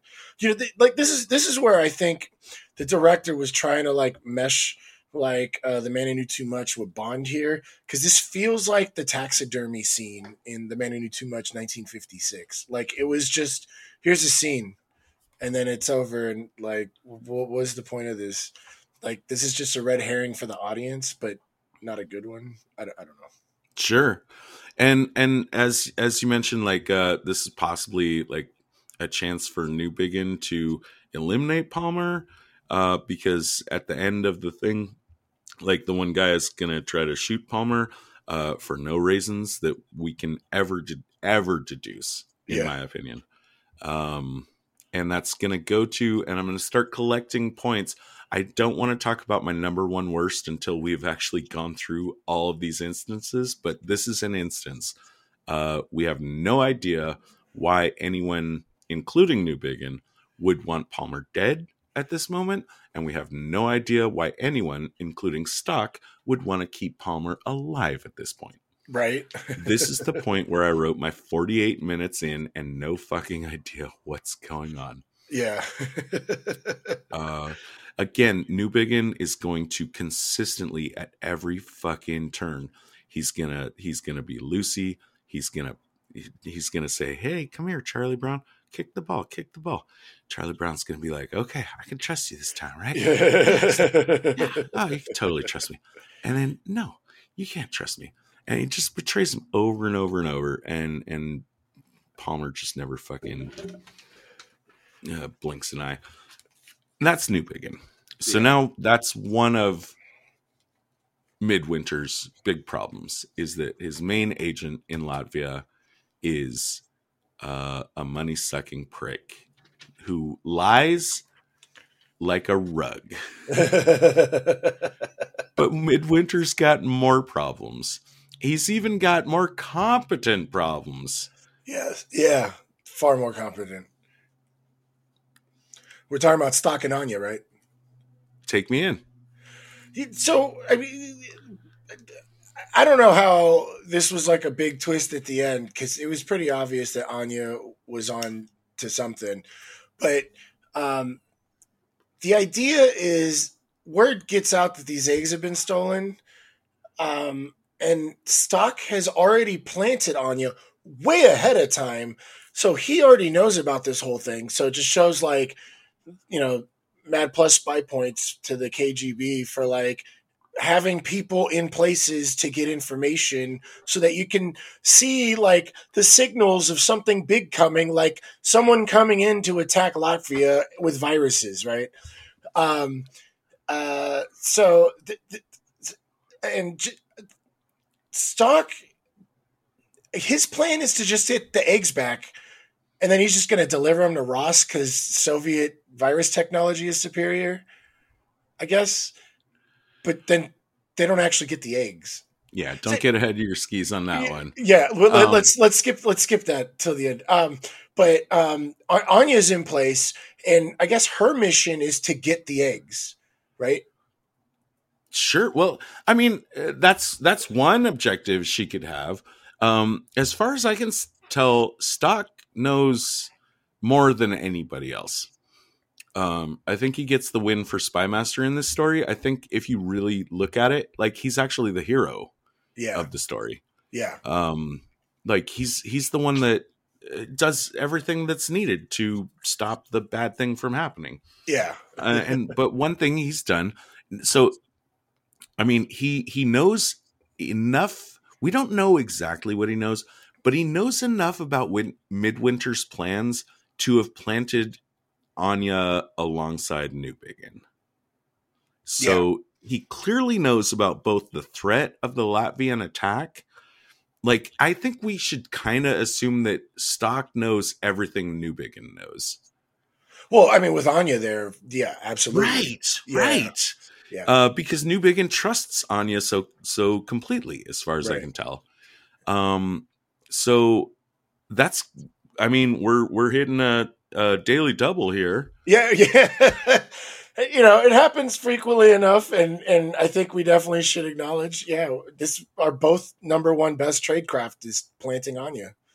I- I For think- sure. yeah I, I think that's the i think that definitely was just unquestionably the best trade craft of the film was just planting anya in a place where she could get information and that's how they discover about this like impending attack and shit's gonna go down. Well we need to stop it. Good job. This is this is actual national security tradecraft good job. Right. And and not only is he smart enough to have deployed Anya, he's also smart enough to notice that Palmer has been dis- deployed. And as Mhm. we just mentioned, uh he does stop in uh you know, okay, so this is what we just talked about where Newbigin told Palmer to go help the Latvians with a photography mission. Um uh, you know, he he he knows enough about that to to stop in and warn Palmer, like, hey, you probably shouldn't go there. Uh, again, it's going to go back to my number one worst tradecraft of the film is I don't know why Stok is doing that because Mhm. Palmer is inconsequential at every fucking step of this movie. Um, I did want to give him a little minus spy points for like uh, the way he does it, like you know, uh, pretending to be a waiter, having his Russian uniform hidden in the tray, climbing out the window, all this stuff. you know what, uh, Stok. There's you could just you could just pass him a note. You know. Yeah, you're just showing off at this point. Right. you just want to be in the movie. Yeah. And I enjoy Stok. I enjoy Yeah. this version of Stok. I like the TV version much better, yeah. but this guy is not bad. He's fun to look at. yeah, yeah, he's he's fun to watch. I, I enjoyed him. So after Palmer uh, ignores his warning, uh, Stok is still there to uh, uh, kind of, you know, red cavalry for Palmer Mhm. and uh, and and save his life. Again, don't know why. Um, they'll take him to uh, you know, another. They'll they'll he'll have his men in black take Palmer to meet with him at a concert. Uh, this is where we'll we'll also see uh, Anya spotted here, and she takes some pictures. Uh, which which again at this point in the movie, I was like, I still don't know what anyone's doing. These are the pictures. These are the pictures though that will later be used to discredit Palmer with Midwinter. It makes it look like it makes it look to the rabid anti-Soviet Midwinter like Palmer is working with Stok. Now, and we- those orders probably came down through Leo, right? Because there's no reason why, even though she's working for Stok, and Stok probably knows that she's doing this. I don't see any reason for Stok and Anya to want to incriminate Palmer to Midwinter. Um, this has to be a Leo thing because Leo, like he obvious, like Palmer got away from the idea that Leo was trying to kill him for no reason whatsoever, um, and now he wants to incriminate him to Midwinter for no reason whatsoever. Oh, oh, so Palmer doesn't get half the money. That's what it is. That's- okay. Okay, yeah, all right, that's probably all right. That that's probably it. Palmer figured him out, got all the information, wants half the money, and now Leo's trying to figure out how to get rid of Palmer. Uh, Okay, fine, all right, whatever. But I'm guessing the pictures in it to incriminate Palmer to Midwinter were specifically Leo's orders, and I guess I- Stok's okay with I that. agree. Yeah, I agree. Um, and also, I mean, I think it's just kind of plus by points to just like I don't know, grab those pictures just in case. Right? you Yeah, know? yeah, yeah. Uh, you don't necessarily need to know how they might come in handy later as part of a like 15 part master plan. Mhm. Uh, but just, you know, grab a little grab a little juice, a little incriminating evidence uh, on on your supposed allies so that you can use it to betray them to your supposed enemies at a correct time yeah. um but but i just i i definitely want to put a pin in on this is the first time uh that we have any clue that anya is anything more than just pretty face Right. like she's doing something Right. We suspect it, but we actually get to see it. right right Yeah. right um i mean that meeting happens uh this this uh latvian guy sonata commits suicide before Stok's men can grab him and i don't care Yeah. i don't even care enough to wonder why like or what was really going on with this mission I don't even Um, know what that guy was doing in the movie to begin with. I, I don't either He was a scientist. I guess you need a scientist to deal with the virus and verify. I think. Well, I think it was the backup scientist. Like I think Right. Kaarna was the main scientist, and this guy maybe was uh, his assistant or something. That's kind of how I read it. well, that kind of fits your theory about Leo lying to the computer about killing Kaarna. Because now they got a backup scientist that Leo trusts, right? And you need, I guess, a scientist to verify the virus, right? Right? Yeah, yeah. Someone needs someone with some knowledge Yeah. of of virology uh, needs needs to be in play. Uh, but yeah, I don't know why Sonata's here. I don't know why uh, this is like a trap. It it it. I don't know. I I'm not even gonna start thinking about it right now. I just like I, I don't care about this guy. Yeah. Uh, something something else I don't want to think about hard, but I want to mention is that at the end of this, like you know, some some kind of charade, like Stok gives Palmer a ticket to Helsinki, and they both laugh really really hard, like they're sharing some joke. He's like Stok is Oh. like. Oh no no no! The, yeah, this Ooh. came up. This came really quick when they, uh, when when Sonata's dead. Um, uh, he says Stok says to Palmer, "You're next," and then gives him the ticket to Helsinki. So I think the joke was that your next is in you're gonna die, and then gives him the ticket. Okay. That's It's That's- it's that's the it's joke. not as good as next time we meet you should bring a gun. no, not even close. not even remotely close. Uh Stok himself doesn't have anything left to do uh in the film except like wait until the end where he can like you know very smartly deploy bombers to crack the ice and like kill the midwinter army. Mhm. um but uh you know anya's get, still got some moves she's gonna do. Um i guess did newbigin go back to texas like a day before palmer? Maybe maybe not. Not sure it's super important but when palmer next visits anya now remember he's just come back or no wait wait. I'm sorry. This is when palmer has come back and Newbi- uh newbigin seems surprised to see him alive Yeah. and and I think Newbigin like uh, kind of spells out some of the stuff. Says like the thing is, I'm working the system, or I, actually, I don't think he works out the plan to Palmer, but but he Uh. just says like, "There's a million dollars, you can have half." Blah blah Yeah. blah, and then I got some other stuff to do. Blah blah. Then Palmer visits Anya, who, uh, okay.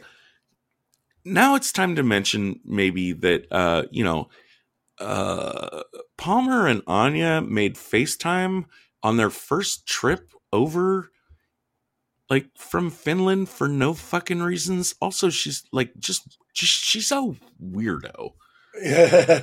right.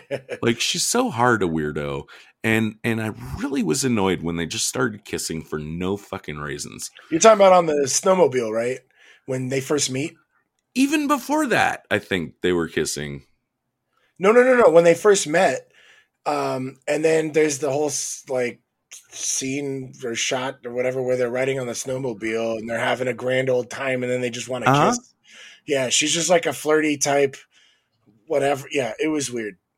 Her then- last line in the movie is literally, "We would have had, we would have made beautiful babies together." Yeah. yeah. I don't understand where this. I mean, I struggle. I I feel like I have some insight, but like, dude, just the '60s, weird. yeah. Sexually, very fucking weird. yeah. Absolutely. Um, but yeah, but here she's got an opportunity to say like, "Hey, Daddy's not home, so let's obviously jump into the sack, and then I can try to kill you with a needle." Uh, and of course he notices, "Oh, you're trying to kill me with a needle? Fuck you, bitch!" And then she says, "Well, it was an order from the brain." Uh, who's who's giving this order? Anya's Anya's interesting to look at because because she's working for Newbigin, but she's also really working for Stok. Stok. Yeah. And and Newbigin also has that further complication of he's subverting the orders that he gets from the brain. So there's oh like no, it had to have been Leo. She gets the phone call that Leo's not going to be home.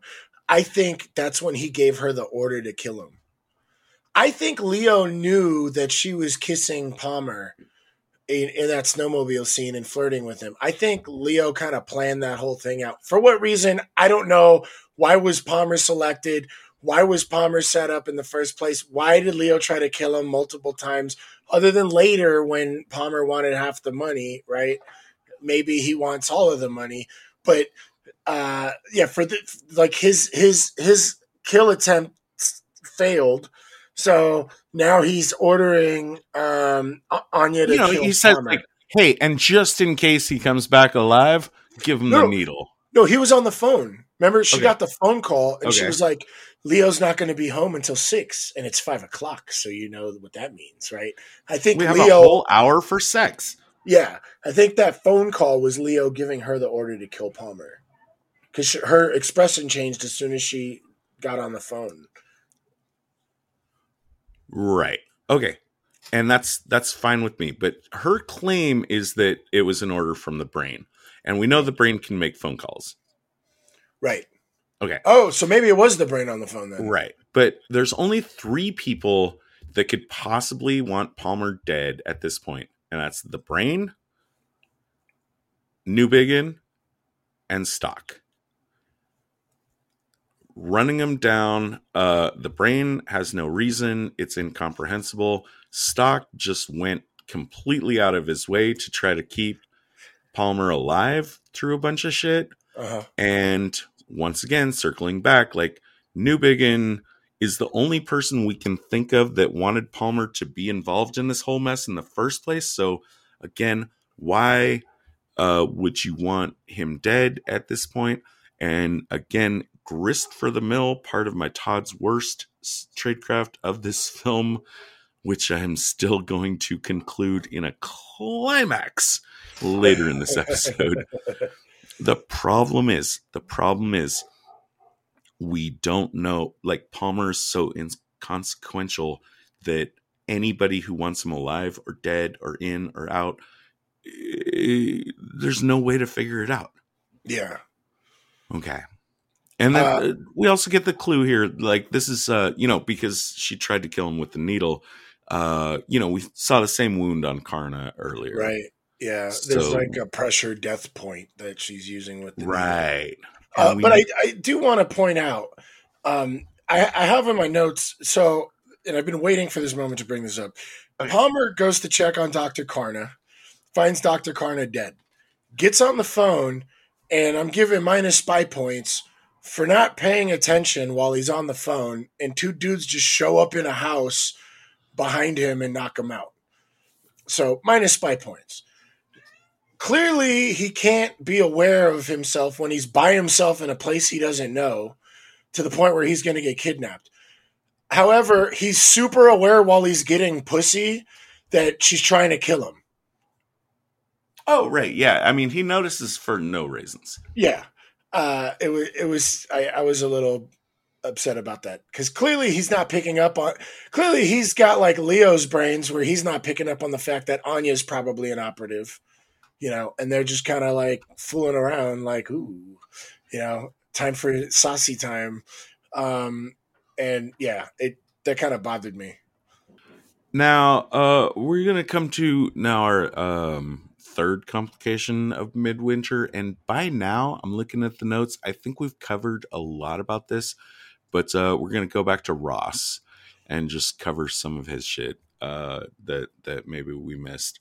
Uh, again, Ross's win condition. He doesn't seem to or need to know about the Latvian invasion. He just knows that the eggs were stolen from a British lab. He wants them back. That's a proper objective.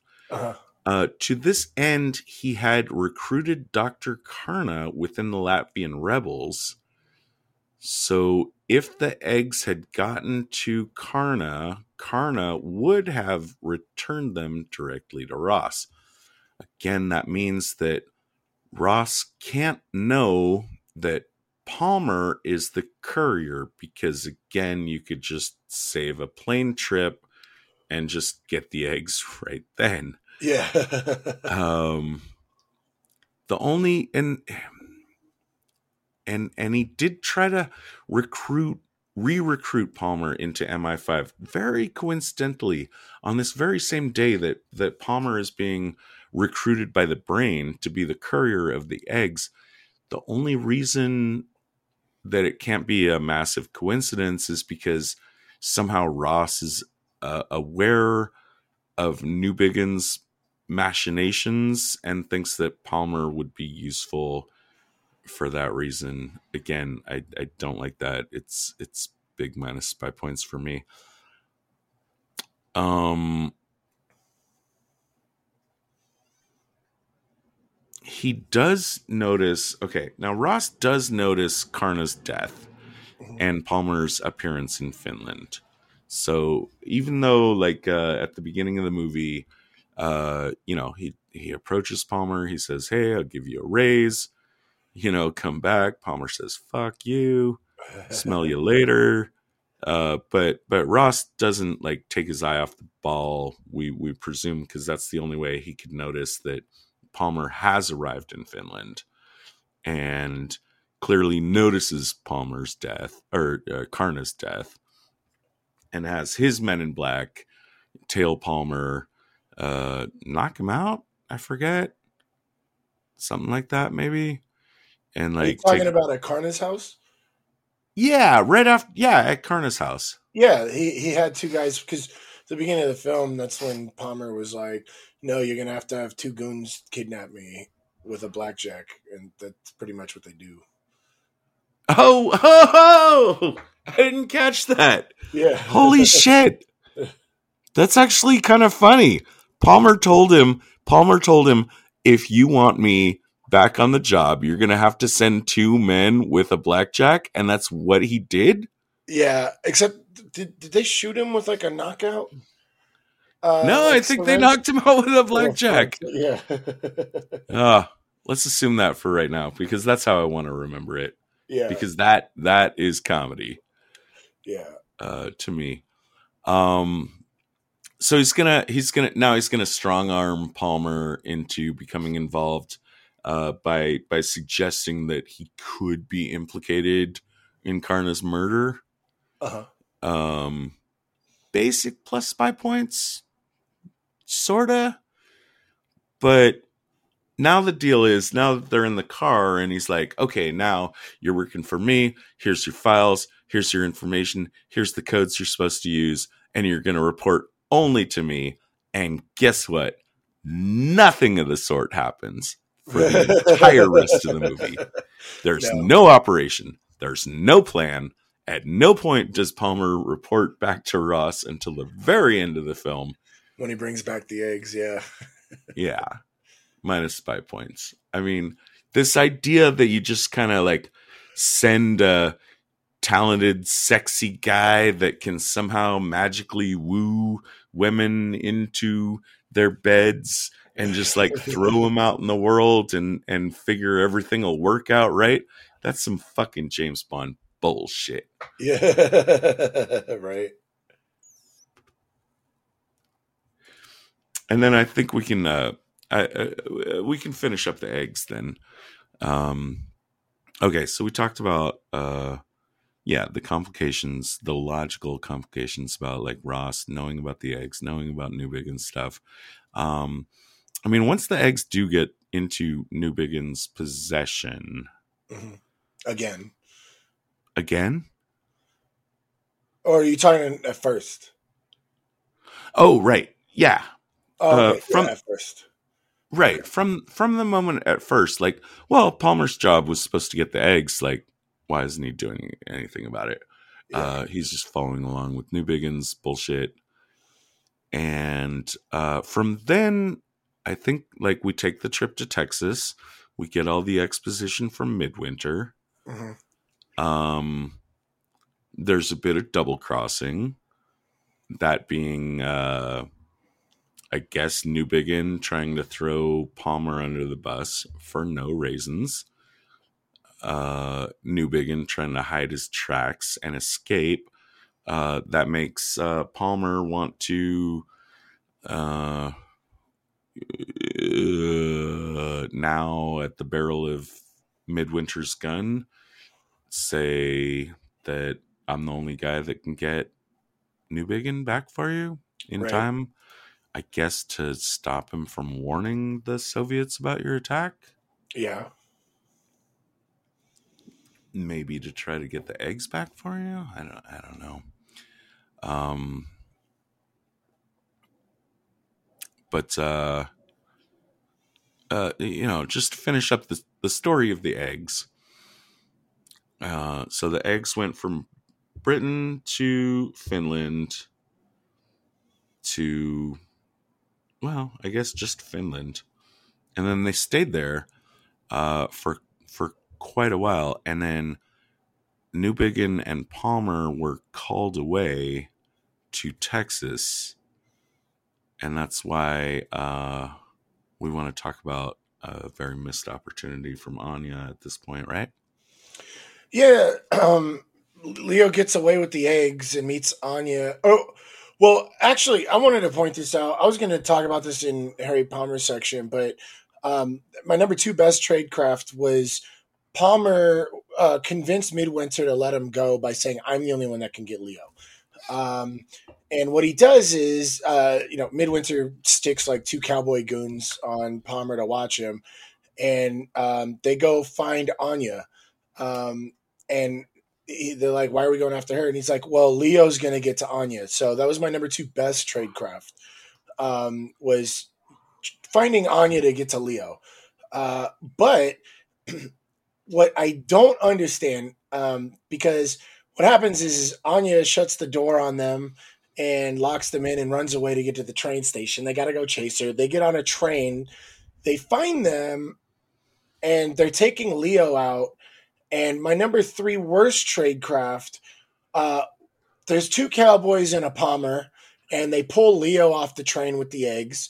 And Palmer tells her to stay on the train. Why didn't they leave a cowboy with Anya? Because what happens is, is when they get out of the train, Oh, okay. when they get on when they get off the train, Anya jumps outside the train and starts shooting everybody, kills both cowboys, and then um, you know gets gets Leo away and jumps on the train as it's moving away. And then we discover Anya is gonna double cross Leo. She jumps on the train, takes the eggs, and then kicks Leo off the train. And then the question is, is like, okay, well, when Palmer goes to the atrium garden house thing, whatever they're at, um, to find Anya, she had the eggs, right? Which should be important. She she threatened to drop them. So why didn't she just take the eggs then? Like why why if her goal was to get the eggs, and I understand through this whole movie she had plenty of opportunities, but maybe not you know, she didn't want to blow her cover, maybe she didn't quite have the best opportunity, who knows. But at this point, she has the eggs by herself. There's no reason for her to wait for Leo. She can just leave, like with the eggs.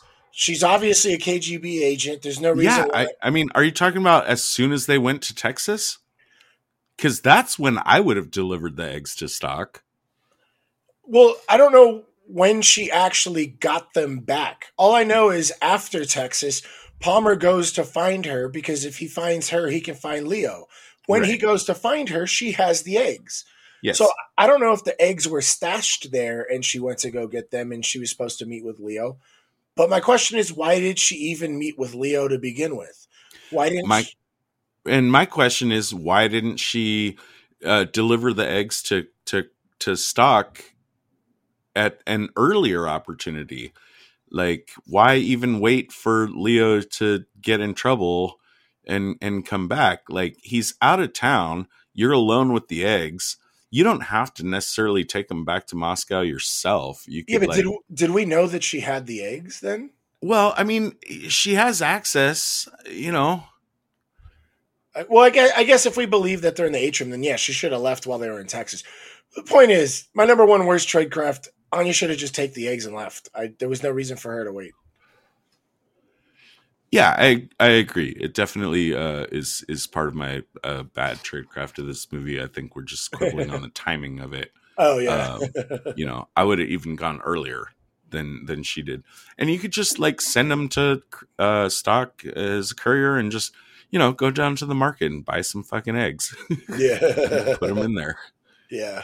uh, the only the only people that clearly have the uh, ability to uh, verify the virus contents of the eggs uh, have both been killed.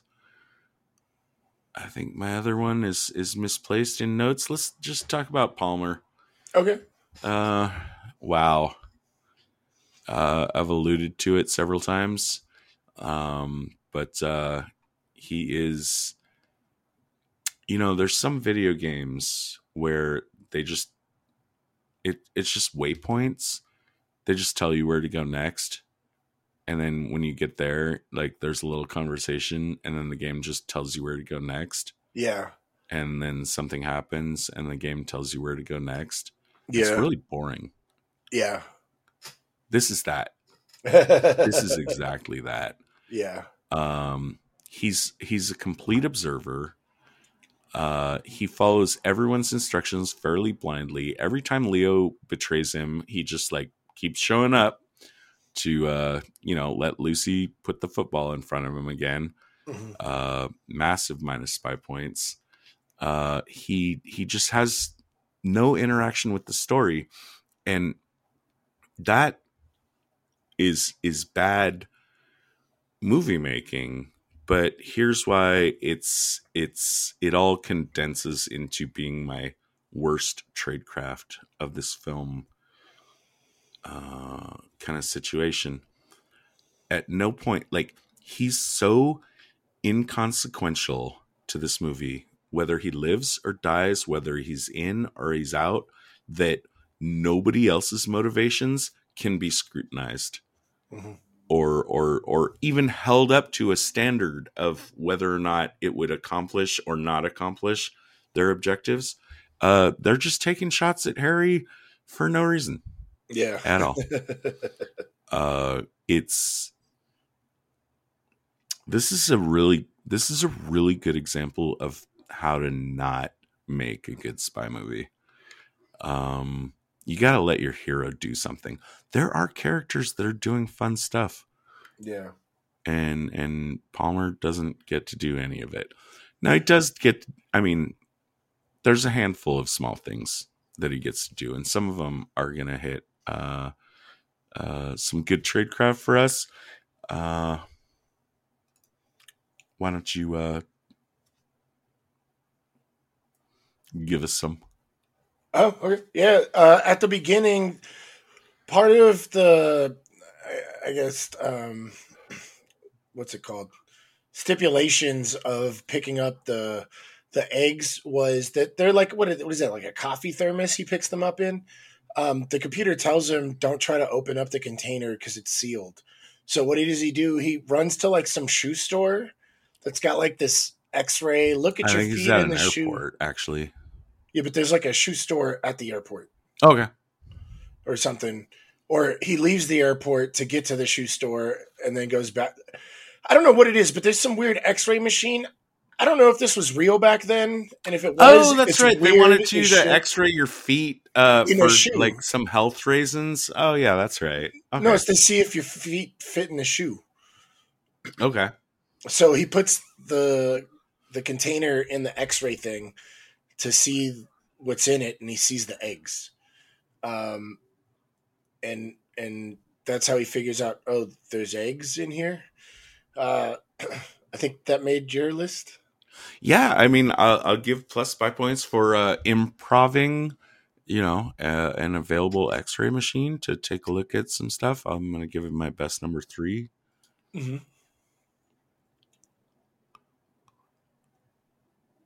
Um, and and one of the other things he did, he he noticed that Leo wasn't Kaarna, and like follows up on stuff. I mentioned that as like um on my list. Uh, right. I don't think he gets a lot of points for that because, like, um, he knows Newbigin. Yeah. So the fact that he notices that this person is not Kaarna is is just kind of handed to him, Right. right? yeah. I mean, there's there's a little bit where he peels off the phone number off the phone and realizes like he's not at the address that he should be at. Yeah. Um, but it's it's it's a little late. I couldn't I couldn't I couldn't put it on my list. Yeah, and then the next thing is to when you know when Midwinter is about to kill him, he brings up like, "Hey, I know you can't trust me, but I can get Leo," and how he does that is like getting to Anya, and that made my number two best trade craft.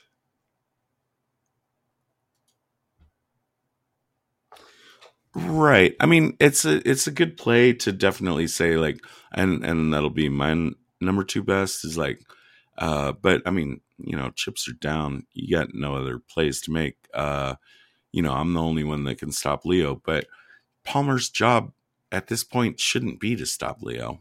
Yeah. Palmer's job should be to, uh, I don't know, warn some, warn, fucking warn Ross. Tell Ross what's going on. Yeah. um but uh yeah definitely not let the eggs you know let not let the virus thing happen um and definitely not let the uh midwinter start world war three all on his own Mhm. Uh but catching leo i don't see how it fits into any of his objectives and i think leo could just fuck off at this point. That's me. I did like though, like okay, but uh you mentioned you like the fact that I mean and and yeah, without zooming out, it's not bad that uh you're gonna uh if you wanted to find Leo, which again, I don't think you need to.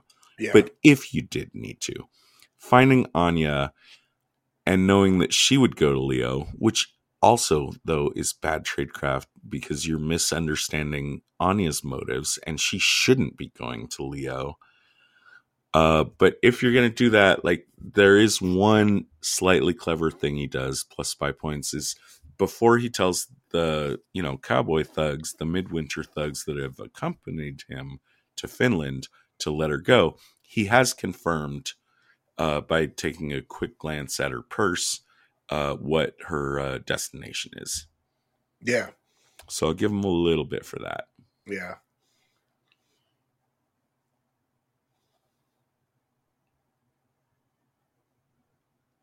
And then he jumps in a car with Leo, chases the convoy, and accomplishes nothing except nearly getting killed. Yeah. right. Did we Yeah. miss any of the tradecraft notes we wanted to talk about? I don't think so. I think I got everything out I wanted to. There might have been a couple little things, but the major ones like I I, I, I got to talk about. Unless you got something else. No, no, no, no. I'm good. Let's debrief. All right.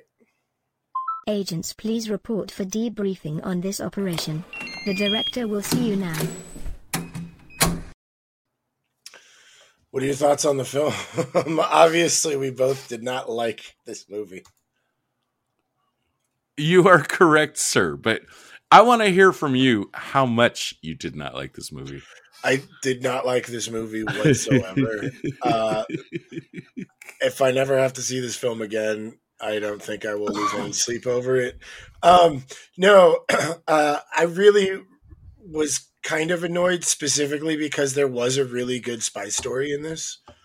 And from your notes talking about maybe the director's uh, ego getting in the way kind of bothers me um, because it seems to be a, a, a ongoing theme, you know, I guess in the industry that that can happen and why like great ideas can kind of like get destroyed. And there's a lot of money and a lot of work that goes in. Right. I think there's a big distance between Saltzman and this director. Yeah. Like like mental distance. You know, like you have to before you start in on a project like this, you have to like have those meetings where you sit down on the couch and you really have long conversations about what this movie's supposed to be about and make sure that you're both seeing the same vision. yeah. And I don't think that happened here. yeah. Not at all. um, I'm I'm gonna go pretty low. I I think I I think I've realized why Our Man Flint was a good parody. if nothing else, Yeah. hold on, I'm holding back a cough. If nothing else, if this movie has made you appreciate our man Flint more, Yeah. I will consider it an acceptable mission success. Yeah. So I, I think I'm going with a one on this because I think uh, bec- I was really harsh on our man Flint and I really didn't like it and it really bothered me and I didn't think it was that funny. But now that I've seen this film, I think there must have been a lot of spy films that have come out within like a window that Our Man Flint had to be made, and it made jokes that I didn't get because I didn't see movies like this. Dude, that totally makes sense. That totally makes sense. You're watching a parody of a genre that you weren't, you know, in uh uh bathed in. Yeah. and um, I think my only other one is Spies Like Us, uh, ironically. Uh, and my 1.5 is Spy Kids. And I will tell you this much I think I would rather watch Spy Kids than this film. Ooh, we're bringing the knives out, buddy. Because Spy Kids sucks. but it had moments, you know, it, it had moments. Uh, so yeah, I'm, I'm going with a one on this one. wow. Um, okay. I mean, it's definitely for me. It's it's. I mean, it's so clearly below the three threshold. Like this Yeah. is a bad movie. This is a movie I don't want to see again. Um, uh, I'm not. I'm not as deep in the trenches as you. Uh, there are a lot of movies that we have covered on this podcast where, um, and and you know, it's. I don't think it's any big secret. Like I, I end up watching the movie like three, four fucking times, Right. and you watch it once, and a lot of times like i will like there's movies spy movies we covered that i like and then over the course of writing all my notes and analyzing them my my enjoyment of the movie decreases yeah. This is a rare example of the opposite happening uh because when i rewatch this movie i you know knowing knowing what i the problem with this movie is you don't know what the fuck is going on at all for half of it like it and makes not in a good way. Like, you know, and not in a good way right yeah. um this is a rare example of a movie that actually i kind of started liking more uh, the more that I, I I looked into it, and and I think this movie definitely uh benefits from a second watch, but not enough to bring it up past a three. This is a solid two for me. okay. Um, I I think it's I think it's it. I guarantee you, it's better on the second watch. now that you actually know what why anything is happening yeah. um but as as a first watch experience this is garbage this is Yeah. like this is absolutely like a one uh, uh even maybe a 0.5 for the first 45 minutes um but yeah but that's where i'll land eventually it's a it's it's a two if it was on and and my choices were what are some of my other twos if i was sitting on a on a couch on a sunday somebody said hey you want to watch Spy Sorge or you want to watch Billion Dollar Brain? I'd be like, I don't know, toss up, flip a coin. And um, yeah, not not big fans of this movie. And by the way, it might get worse because uh, you know those '90s movies. There there are a couple of made for the next movie we're gonna cover, which is uh, oh shit, it's not Funeral in Berlin it's like Last Dance in Petersburg or some shit like that. Made for TV movie. Uh, looks like maybe uh, kind of a failed flailing attempt to revitalize the franchise that also uh, did not succeed. So probably not going to get better. I'm having a lot more fun talking about the TV series, which we both agree is excellent. Mhm. Let's uh let's finish up our business though here and uh yeah, uh my best tradecraft of the movie. I like I like improving an x-ray. That's clever. And uh, you know, the improvisation is good. Even though although he was told that the contents were alive, and I don't think you're supposed to x-ray live stuff like that. So yeah. uh, but I don't know. Maybe he doesn't know that. Uh, my number two, I can find a Newbigin. Don't shoot me. And my number one best tradecraft and our daily double is, uh, you know, simply the fact that uh, Stok uh, put Anya into place. I didn't like everything that Anya did, but uh, we can both agree that uh, Stok is the spy master champion of this movie. He's probably actually the hero of this movie. I think he's the only person that's actually responsible for anything happening good in this film. Um, yeah, so I'm giving it to Stok for uh, putting Anya in place. Uh, my number three best tradecraft was um, after Palmer finding out about the big, you know, score from Leo. He checks on Doctor Kaarna and discovers that he's been killed. Um, good detective work and double checking your sources. Um, my number two best tradecraft was uh, uh, Palmer. You know, like you, I think we we hit our number two and number one together, but you know, he basically went to find Anya to catch Leo, and I thought that was good. Uh, my number one best trade craft was just the same as you. Uh, Stok planting Anya as a sleeper agent or a double agent for Leo. What about your worst trade craft? Oh, had fun with this one. I had some I had some head scratchers on which ones to include because there's some bad stuff. Um, but uh, yeah. Oh, oh, and my number two is going to be so much fun to talk about because I think I think that's one we missed. And uh, let me check. Oh yeah, no, didn't even make your list. Okay. Anyways, uh, my number three is uh, just how wholeheartedly Midwinter embraces Palmer into his organization for no reasons. Yeah. Uh, again, as an audience member, I was very happy to see some character finally explaining anything to me. But Midwinter, don't do that shit. yeah. Uh, my number two worst. Uh, it's it's a little bit of a combo. So this is the almost final scene of the movie, and uh, we didn't talk about it, so I'll describe it now. We talked about we loved like okay the uh, the Midwinter's army stocked. You know they're they're roaring across the frozen sea of Finland. They're gonna invade Russia. They're gonna start World War Three. Oh my god! Uh, and the bombers instead of bombing the convoy, they just bomb the ice, and the convoy just fucking sinks to its death, and that's awesome. But that's not what I'm here to talk about. It's that as Palmer, the sole survivor, and again, like like just putting him into this pathetic role of simply being the the observer of record climbs out of the ice. There's a helicopter comes to him. It's Stok.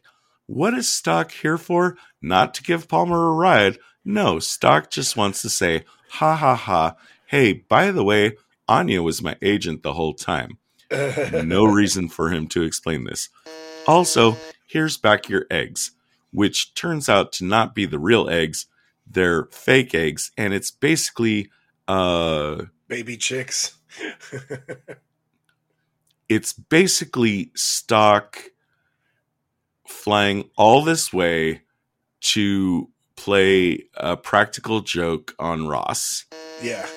which is dumb and my number two worst tradecraft. Would have been my number one in a lot of movies. But uh, obviously, my number one is the uh, utter lack of Palmer's instrumentality in the story and and the way that it, it just sinks this movie to its core. Like, because Palmer is not important, everything else is not important. yeah. I think that's the way I need to say it. Yeah. Um, uh, before I go to my worst, I forgot. We were so worried about holding the big joke at the end that we didn't talk about it. It turns out the eggs that were delivered to Ross were just baby chicks. And I, I think that contends with me for worst joke and uh, with our Man Who Knew Too Much 1956, like last shot of a film joke was fucking terrible. It is Uh, true. It is truly the mark of a highly unimaginative mind. Yeah. um, let's see. Uh, my worst tradecraft, uh, number three, is not having one of the cowboy goons watch Anya on the train, so she doesn't jump out of the train and shoot both the cowboys. Uh, my number two worst trade craft was just general midwinter not having any intel network or anybody, or even just double checking on Leo to see if he's bullshitting him or not. Um, and then my number one worst trade craft was why didn't Anya just take the eggs? Why did she have to meet Leo at the train station? She had the eggs, just take the eggs. That was your mission, from what we And that- gather. And that was very close to making my list. Yeah, Like uh uh for on, on different timing yeah, as well. But uh yeah. Um yeah, it's just like look at your motivations of your characters and just tell them like ask them to do what they should do for their mission instead Yeah. of like I don't know, just showboating about how cool I am, yeah. how sexy I am. Park benches. Uh, Can we just say zero and move on? no, what? Zero? no, um, there was a good amount that we liked, but there was a big amount that we didn't like. So I don't, I don't know. This should be pretty low for us. I, thi- I think the only legit one is just planting on you. What do you want? You want to go with like a one, or are you, are you going to try and push me higher? All right, are you starting with a one? That's where I'm starting. Okay. You scared me when you said zero. Because because like I said, like there's a um I think there's a good spy story happening in this movie. It's just hidden from us. yeah, And I blame the director. yeah, um i think you know new big i think the ideas going on with you know some of these triple crosses and multiple motivations and and especially like Newbigin's uh manipulation of the brain uh like i think there's i think there's cool stuff going on it's just like i don't like th- that our hero didn't get to participate in any of it yeah, and so I don't want to drop the. That's why I have such a low rating for this film. But um, Park Benches, I mean, okay, it's not. Yeah, it's not a two. Oh, There's a lot of competent agents and characters that should not have made the mistakes they did, and that's kind of why I'm like, this should be really low. Yeah, I'm gonna give it the one. I'm gonna Okay. I'm gonna join you with the one. I I can't I can't try to push this up. There it is, one park bench for the billion dollar brain. Yep. Uh, was fun to talk about. No, definitely it was very fun to talk about, and there was Was not fun to watch. No. and uh, next time we're going to continue the rest of the Ipcress Files show.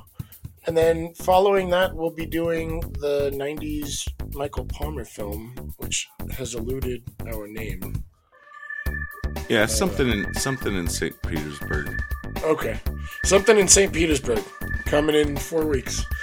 All right. All right. David, what should people do uh, if they're tired of? I mean, if they love our Harry Palmer stuff, uh, they could tell us that we should do more Harry Palmer stuff. To which we will probably say, "Fuck you, we're done." Uh, although we're we're still going to talk about the TV series, but uh, what uh, what what would someone do if they like this podcast? But there's a spy movie out there that we haven't talked about, and they desperately want us to. Um, email us on the contact page at spieslikeus.net or uh, tweet us at spies underscore like us or on Facebook, facebook.com slash spies like us podcast. We would be ecstatic to hear from you and we'll argue with you or you can tell us we suck or that you love us or whatever. And uh, yeah, and uh, always let us know if uh, if we're allowed to uh, read your emails or, or reviews online. That seems to be something that people enjoy sometimes. Uh, another thing you can do, and this is possibly even more important than interacting with us directly, tell a friend. Tell a friend that you like this podcast. That is how indie podcasts like this actually get any kind of exposure. And if you don't like this show, tell an enemy that you love this show, preferably on a park bench. Yeah. uh, midnight in St. Petersburg. Give them that misinformation.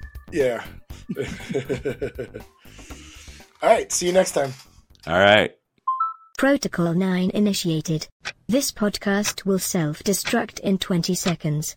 The preceding transmission sampled the songs Ice Cold by Audio Audionautics, Enter the Party by Kevin MacLeod, and sound effects from freesound.org. Attributions and links are found at spieslikeus.net. Editing by Todd Hostetler.